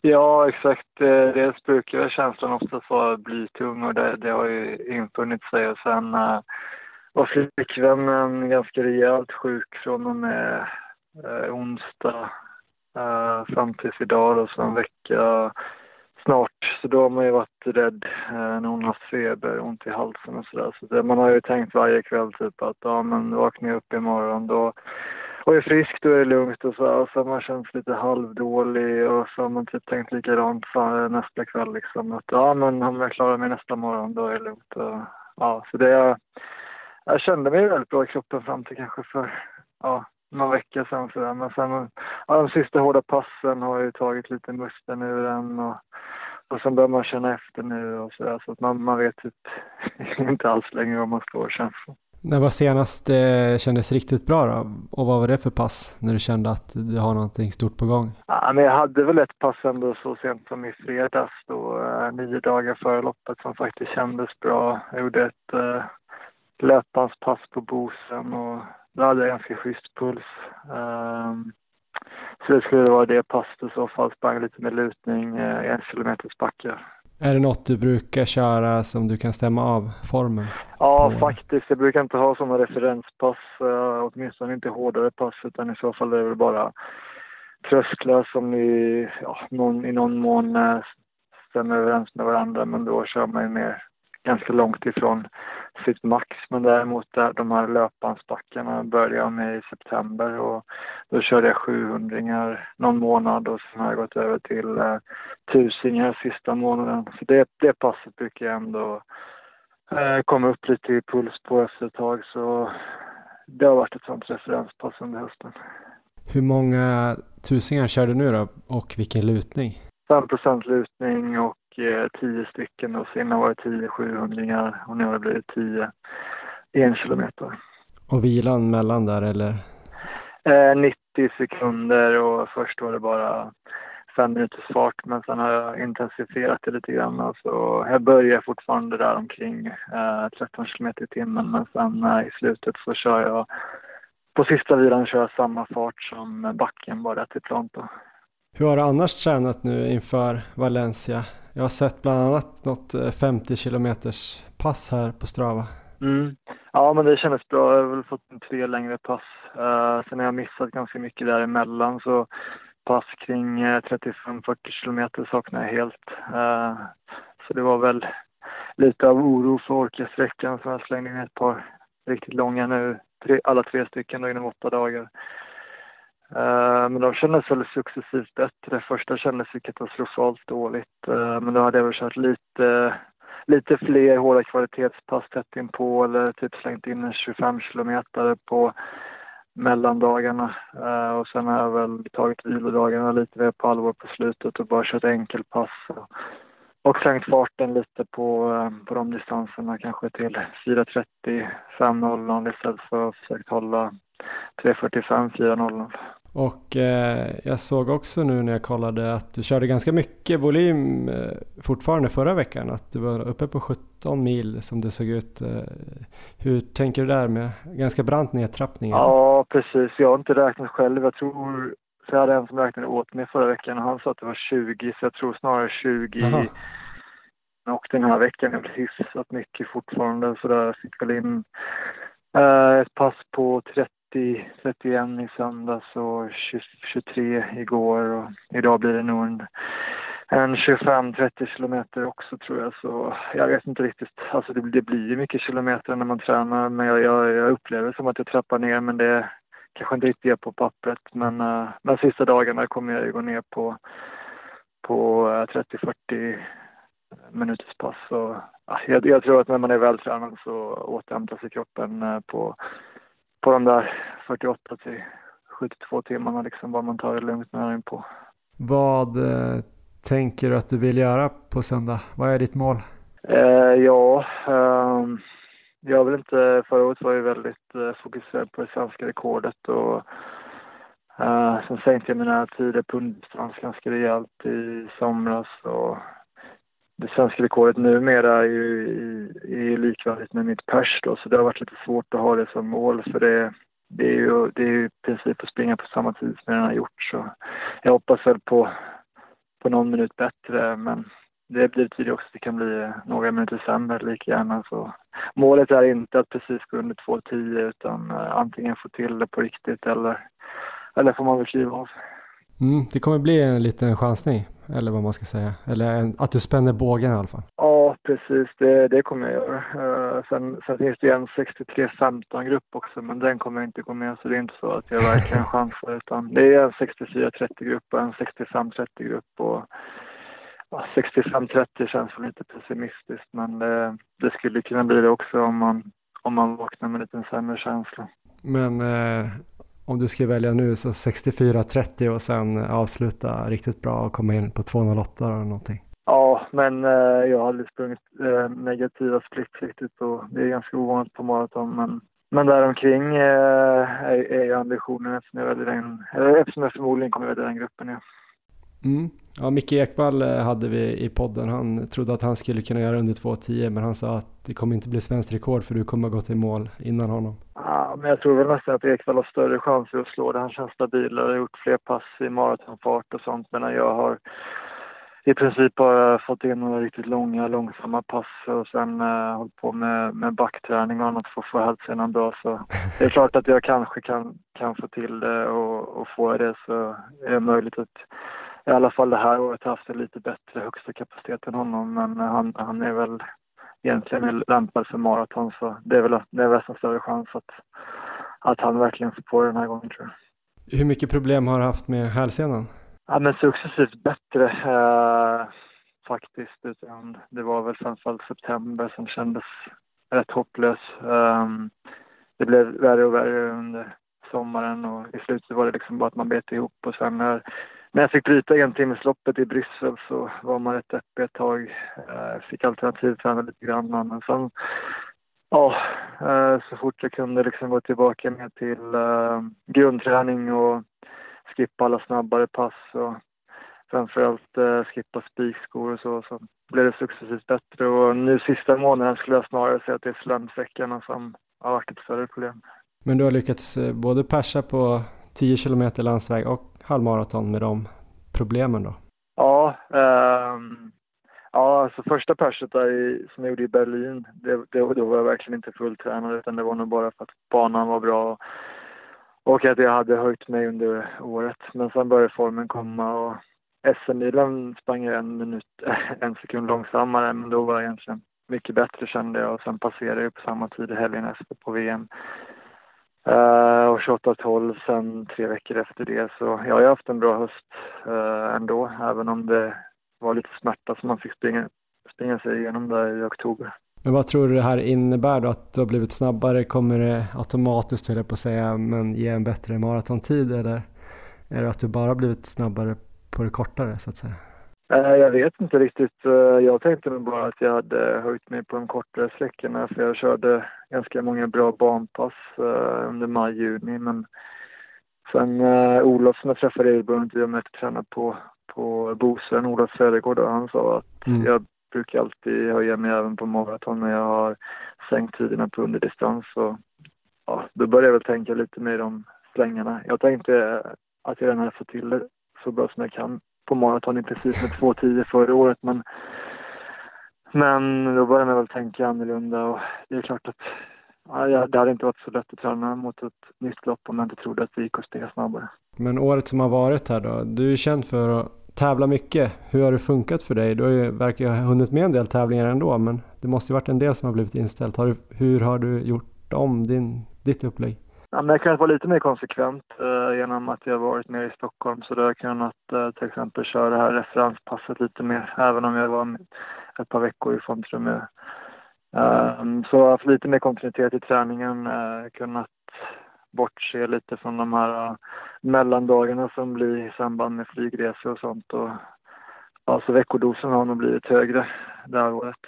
Eh, sen har jag mer enbart valt lopp för att sätta bra tider. Det har ju visat sig när det gäller eh, personbästan och sånt. Tidigare har jag väl ungefär valt en tredjedel för ekonomisk eh, vinning och en tredjedel kanske har varit lite mer ah, lopp man har velat springa under lång tid som man äntligen får chansen att, att göra. Och sen eh, en tredjedel har kanske varit då, som det här året, att man helt enkelt bara velat springa riktigt snabbt. Ja, stort lycka till. Tack. Och tack för att du ville vara med. Ja, ha det bra. Ja, David Nilsson alltså Erik. Det ska bli kul att se honom på maraton igen. Han har ju som sagt persat på uh, både milen och halvmaran här i, i höst. Så vad tror du att han kan göra? Det är klart att du inte har någon full insyn, men vad är känslan? Um, det känns som att han har varit jättestark, men det har inte gått felfritt där för David. Nej, man, jämfört med Carolina verkar han ju haft lite mer trubbel med ja. halsena och annat. Men han brukar mörka lite inför loppen också, har jag fått känslan av. Så att det, det kommer säkerligen gå fort. Det var lite intressanta pass tyckte jag han pratade om där inför maran. Det här med 10 gånger 1000 meter med 5% lutning, 90 sekunder vila. Ja, och så långpass på 50 kilometer. Ja, eller hur? Väldigt, eh, vad säger man, väldigt eh, egensinnigt säger jag. Att det är roligt att han går sin egen väg lite grann. Alla börjar typ pumpa då Canova-träning ja. i de specifika perioderna. Då känner han att jag kör något annat. Ja, det ska bli riktigt intressant. Och hög volym var det där hela vägen fram till sista veckan. Det är ju ett upplägg som jag själv hade planerat här också. Ehm, så det, det, tror, det tror jag på det är väldigt individuellt såklart hur man ska formtoppa, men det ska bli spännande också hur han svarar på det. Ja, verkligen. Det såg ut som eh, att på Strava att han hade en liten volymdipp här, kanske fyra, fem, sex veckor innan loppet. Men sen hade han, tror jag, tre, fyra, fem bra veckor där, över 17-18 mil. Ja. Någon 20 mils vecka, så jag tror han har ganska bra grund att stå på där. Det gäller nog bara att han har dagen tror jag och inte får något problem. Sen skulle han ju halvchansa lite också, vilket ju kan göra att han kanske bränner sig. Men eh, det vore häftigt att få in någon under 2.10 i alla fall. Ja, svensk. ja men det gillar vi. Om man nu springer in under 2.09, då tycker jag att eh, vi kan få köpa loss hans höghöjdstält va? Ja, då behöver jag inte det mer. Nej, för det är jag väldigt sugen på själv. Eller om någon annan har ett höghöjdstält över som de vill sponsra podden med, så hör av er. Ja, och eh, när man nu tänkte att det här avsnittet kan ju fan inte bli längre, då tänkte man fel. För nu tänkte vi lite snabbt här eh, gå igenom lite 2020 för Maratonlabbet. Ja. Jag vet inte om det är en bra idé, men man kan väl lyssna på det här i olika delar tänker jag. Så att man behöver inte lyssna allt i sträck och man kan ju lyssna i dubbel hastighet och sådär.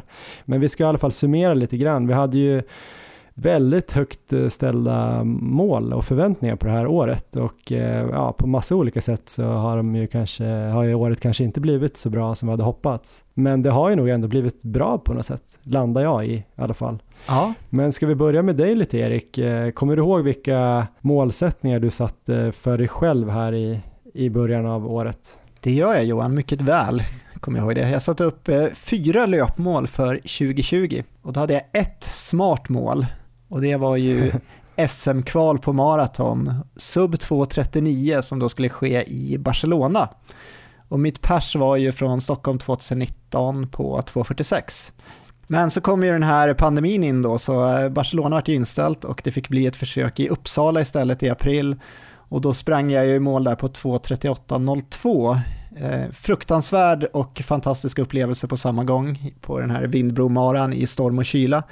Men eh, det målet eh, gick ju vägen och det visade sig vara också det enda målet som gick vägen för mig. För sen hade jag ju mina tre smala mål, alltså lite mer utmanande mål, inte realistiska utan istället lockande. Mm. Och det som lockade mest var ju att gå under 2.30 på maraton, så det kan man ju säga var mitt huvudmål. Och här kan man väl säga att misstaget jag gjorde när jag satte de här målen, här kom det in, för att vad jag gjorde var att för, för, att få fram en rimlig motsvarande tid på 10 000 meter och på halvmaraton så började jag slå i löpkalkylatorer för att få fram tider.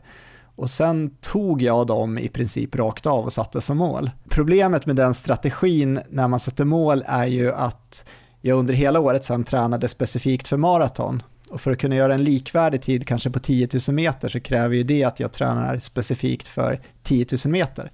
Men jag hade ju aldrig någon period egentligen när jag gjorde det.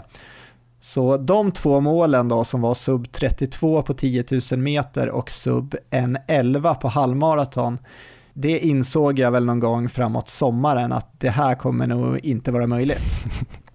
Så eh, på 10 000 meter, där hade jag innan ett pers på 33-34 och det lyckades jag sänka ner till 32,54 här under året. Så det är jag ändå nöjd med, även fast det var eh, långt ifrån det smala målet. Och på halvmaraton så hade jag pers på 1.15.19 och eh, jag sprang faktiskt tre halvmarer under året. Den första i Uppsala på 1.13.49 och sen den andra var ju SM på Anderstorp i den här, för mig, episka duellen med maratonfarsan.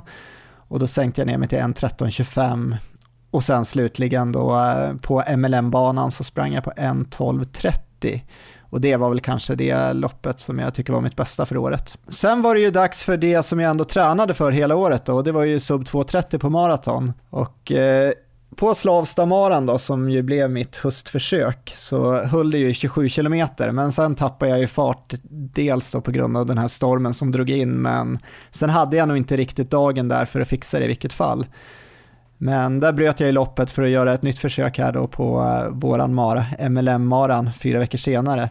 Men där blev det ju ingen start då när jag blev sjuk natten innan loppet. Så det vart ju ingen, eh, inget riktigt eh, sub, sub 2.30 försök där. Men eh, en mara som jag i alla fall fick avsluta var ju den här träningsmaran jag hade i 95% av marafart. Och den tog ju plats i Stockholms virtuella Mara, så där sprang jag ju och tangerade mitt pers på 2.38. Så det är ju ändå någonting jag tar med mig inför 2021 i alla fall. Det kanske var 100% av marafart fast du inte visste om det. ja, kanske. Men, men jag känner väl ändå att de här tuffa målen, de här smala målen, de har ändå triggat mig under hela året. Så de har gjort att jag har tränat hårt och eh, varit bra och gett mig motivation under det här väldigt speciella året. Så det har ändå varit positivt, jag är ändå nöjd med, eh, med året, även om jag nu bara fixade ett av fyra mål. Mm.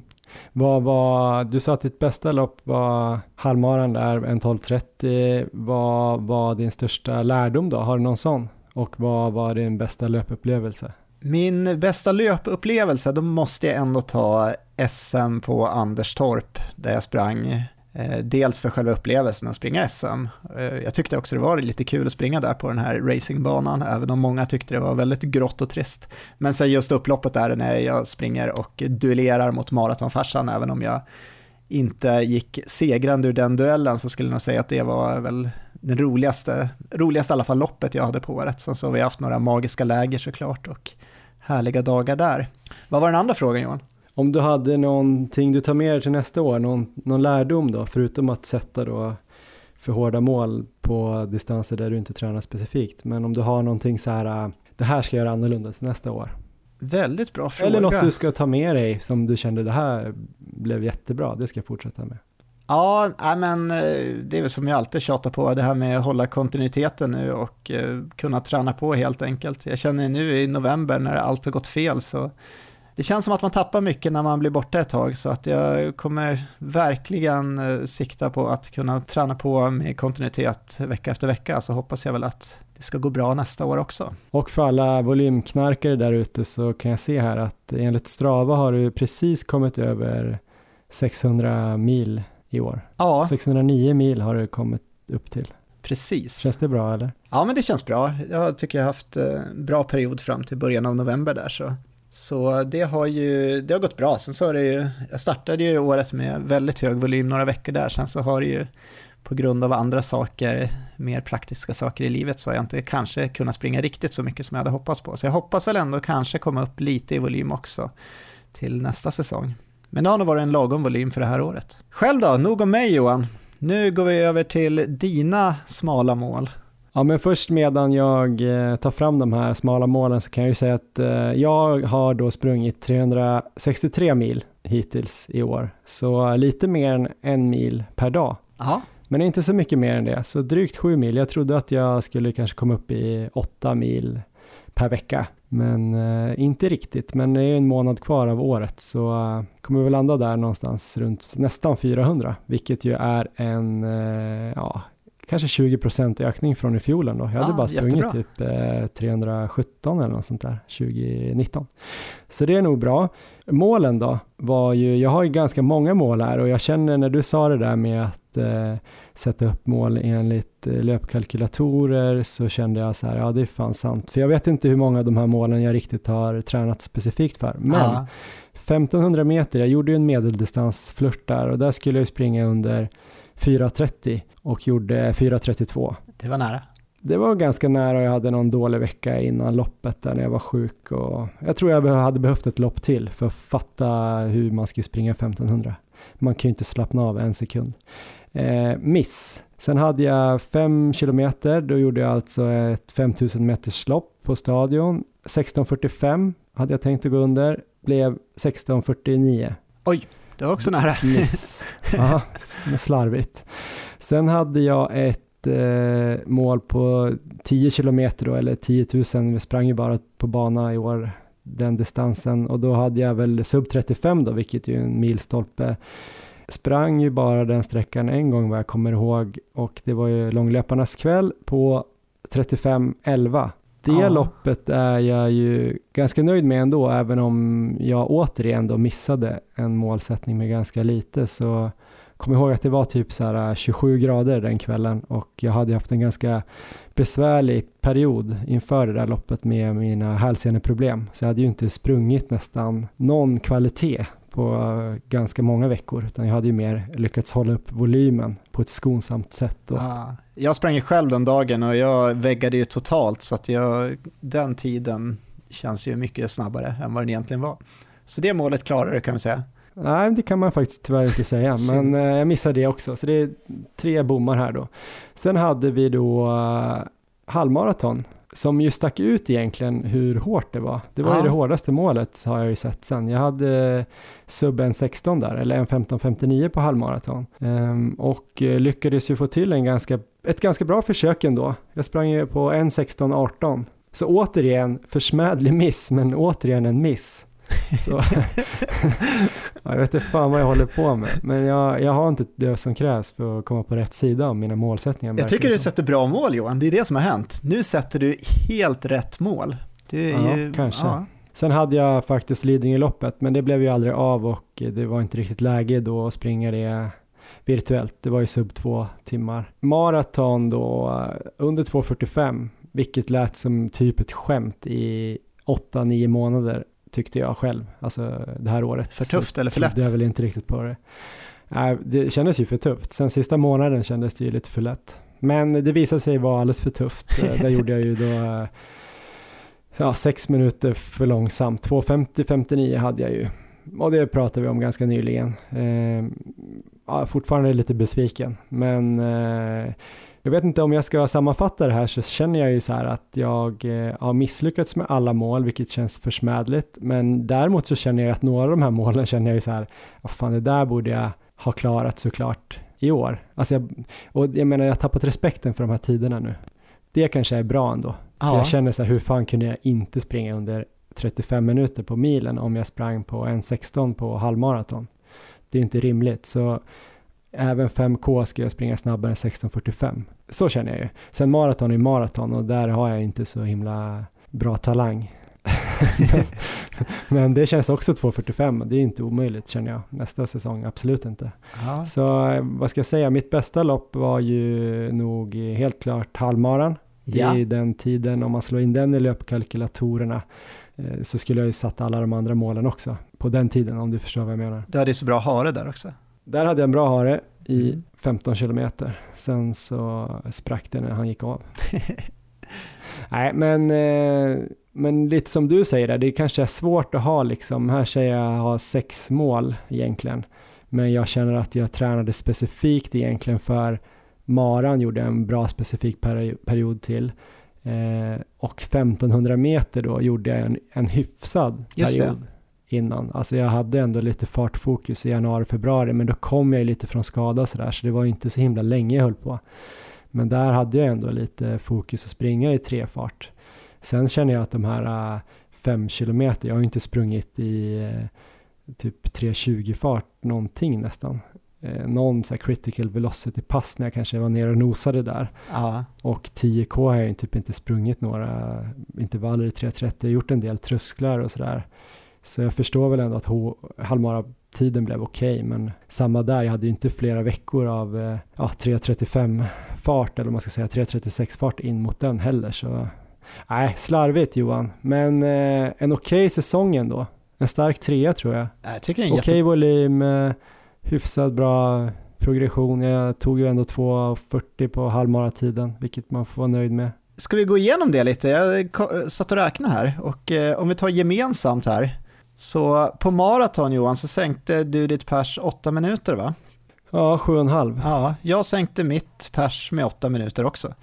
På halvmaraton, du sänkte ditt pers med 2 minuter och 40 sekunder. Och mm. jag sänkte mitt pers med 2 minuter och 49 sekunder. Och mm. 10 000 meter, du sänkte ditt pers med 35 sekunder och jag sänkte mitt pers med 40 sekunder. Så vi har väl haft hyfsat lika utveckling under året helt enkelt. Ja, fast det är ju svårare för dig att sänka lika mycket eftersom du hade bättre tider. Men eh, ungefär, du har ju sprungit lite mer än jag också. Ja, så att, eh, kanske är det som är avgörande såklart. Nej, men det är ju rimliga progressioner ändå, så det var inget man ska bli jättebesviken över. Största lärdom då? Vad ska du göra annorlunda till nästa år? Ja, men jag tror att det finns två grejer. Dels ska jag försöka hålla mig skadefri så att jag kan uh, köra på kontinuerligt en större del av säsongen utan att hålla på sitta och googla olika skador och ringa till läkare och göra olika ultraljud och sådär. Eh, och sen så tror jag nog kanske att eh, kanske ha en lite mer tydlig sån grundträningsperiod. Eh, ett längre tag där det rullar på lite grann av samma och våga lita till processen på något sätt. Ja, men det blir ju målen får vi väl släppa i en eventuell fjärde säsong sen.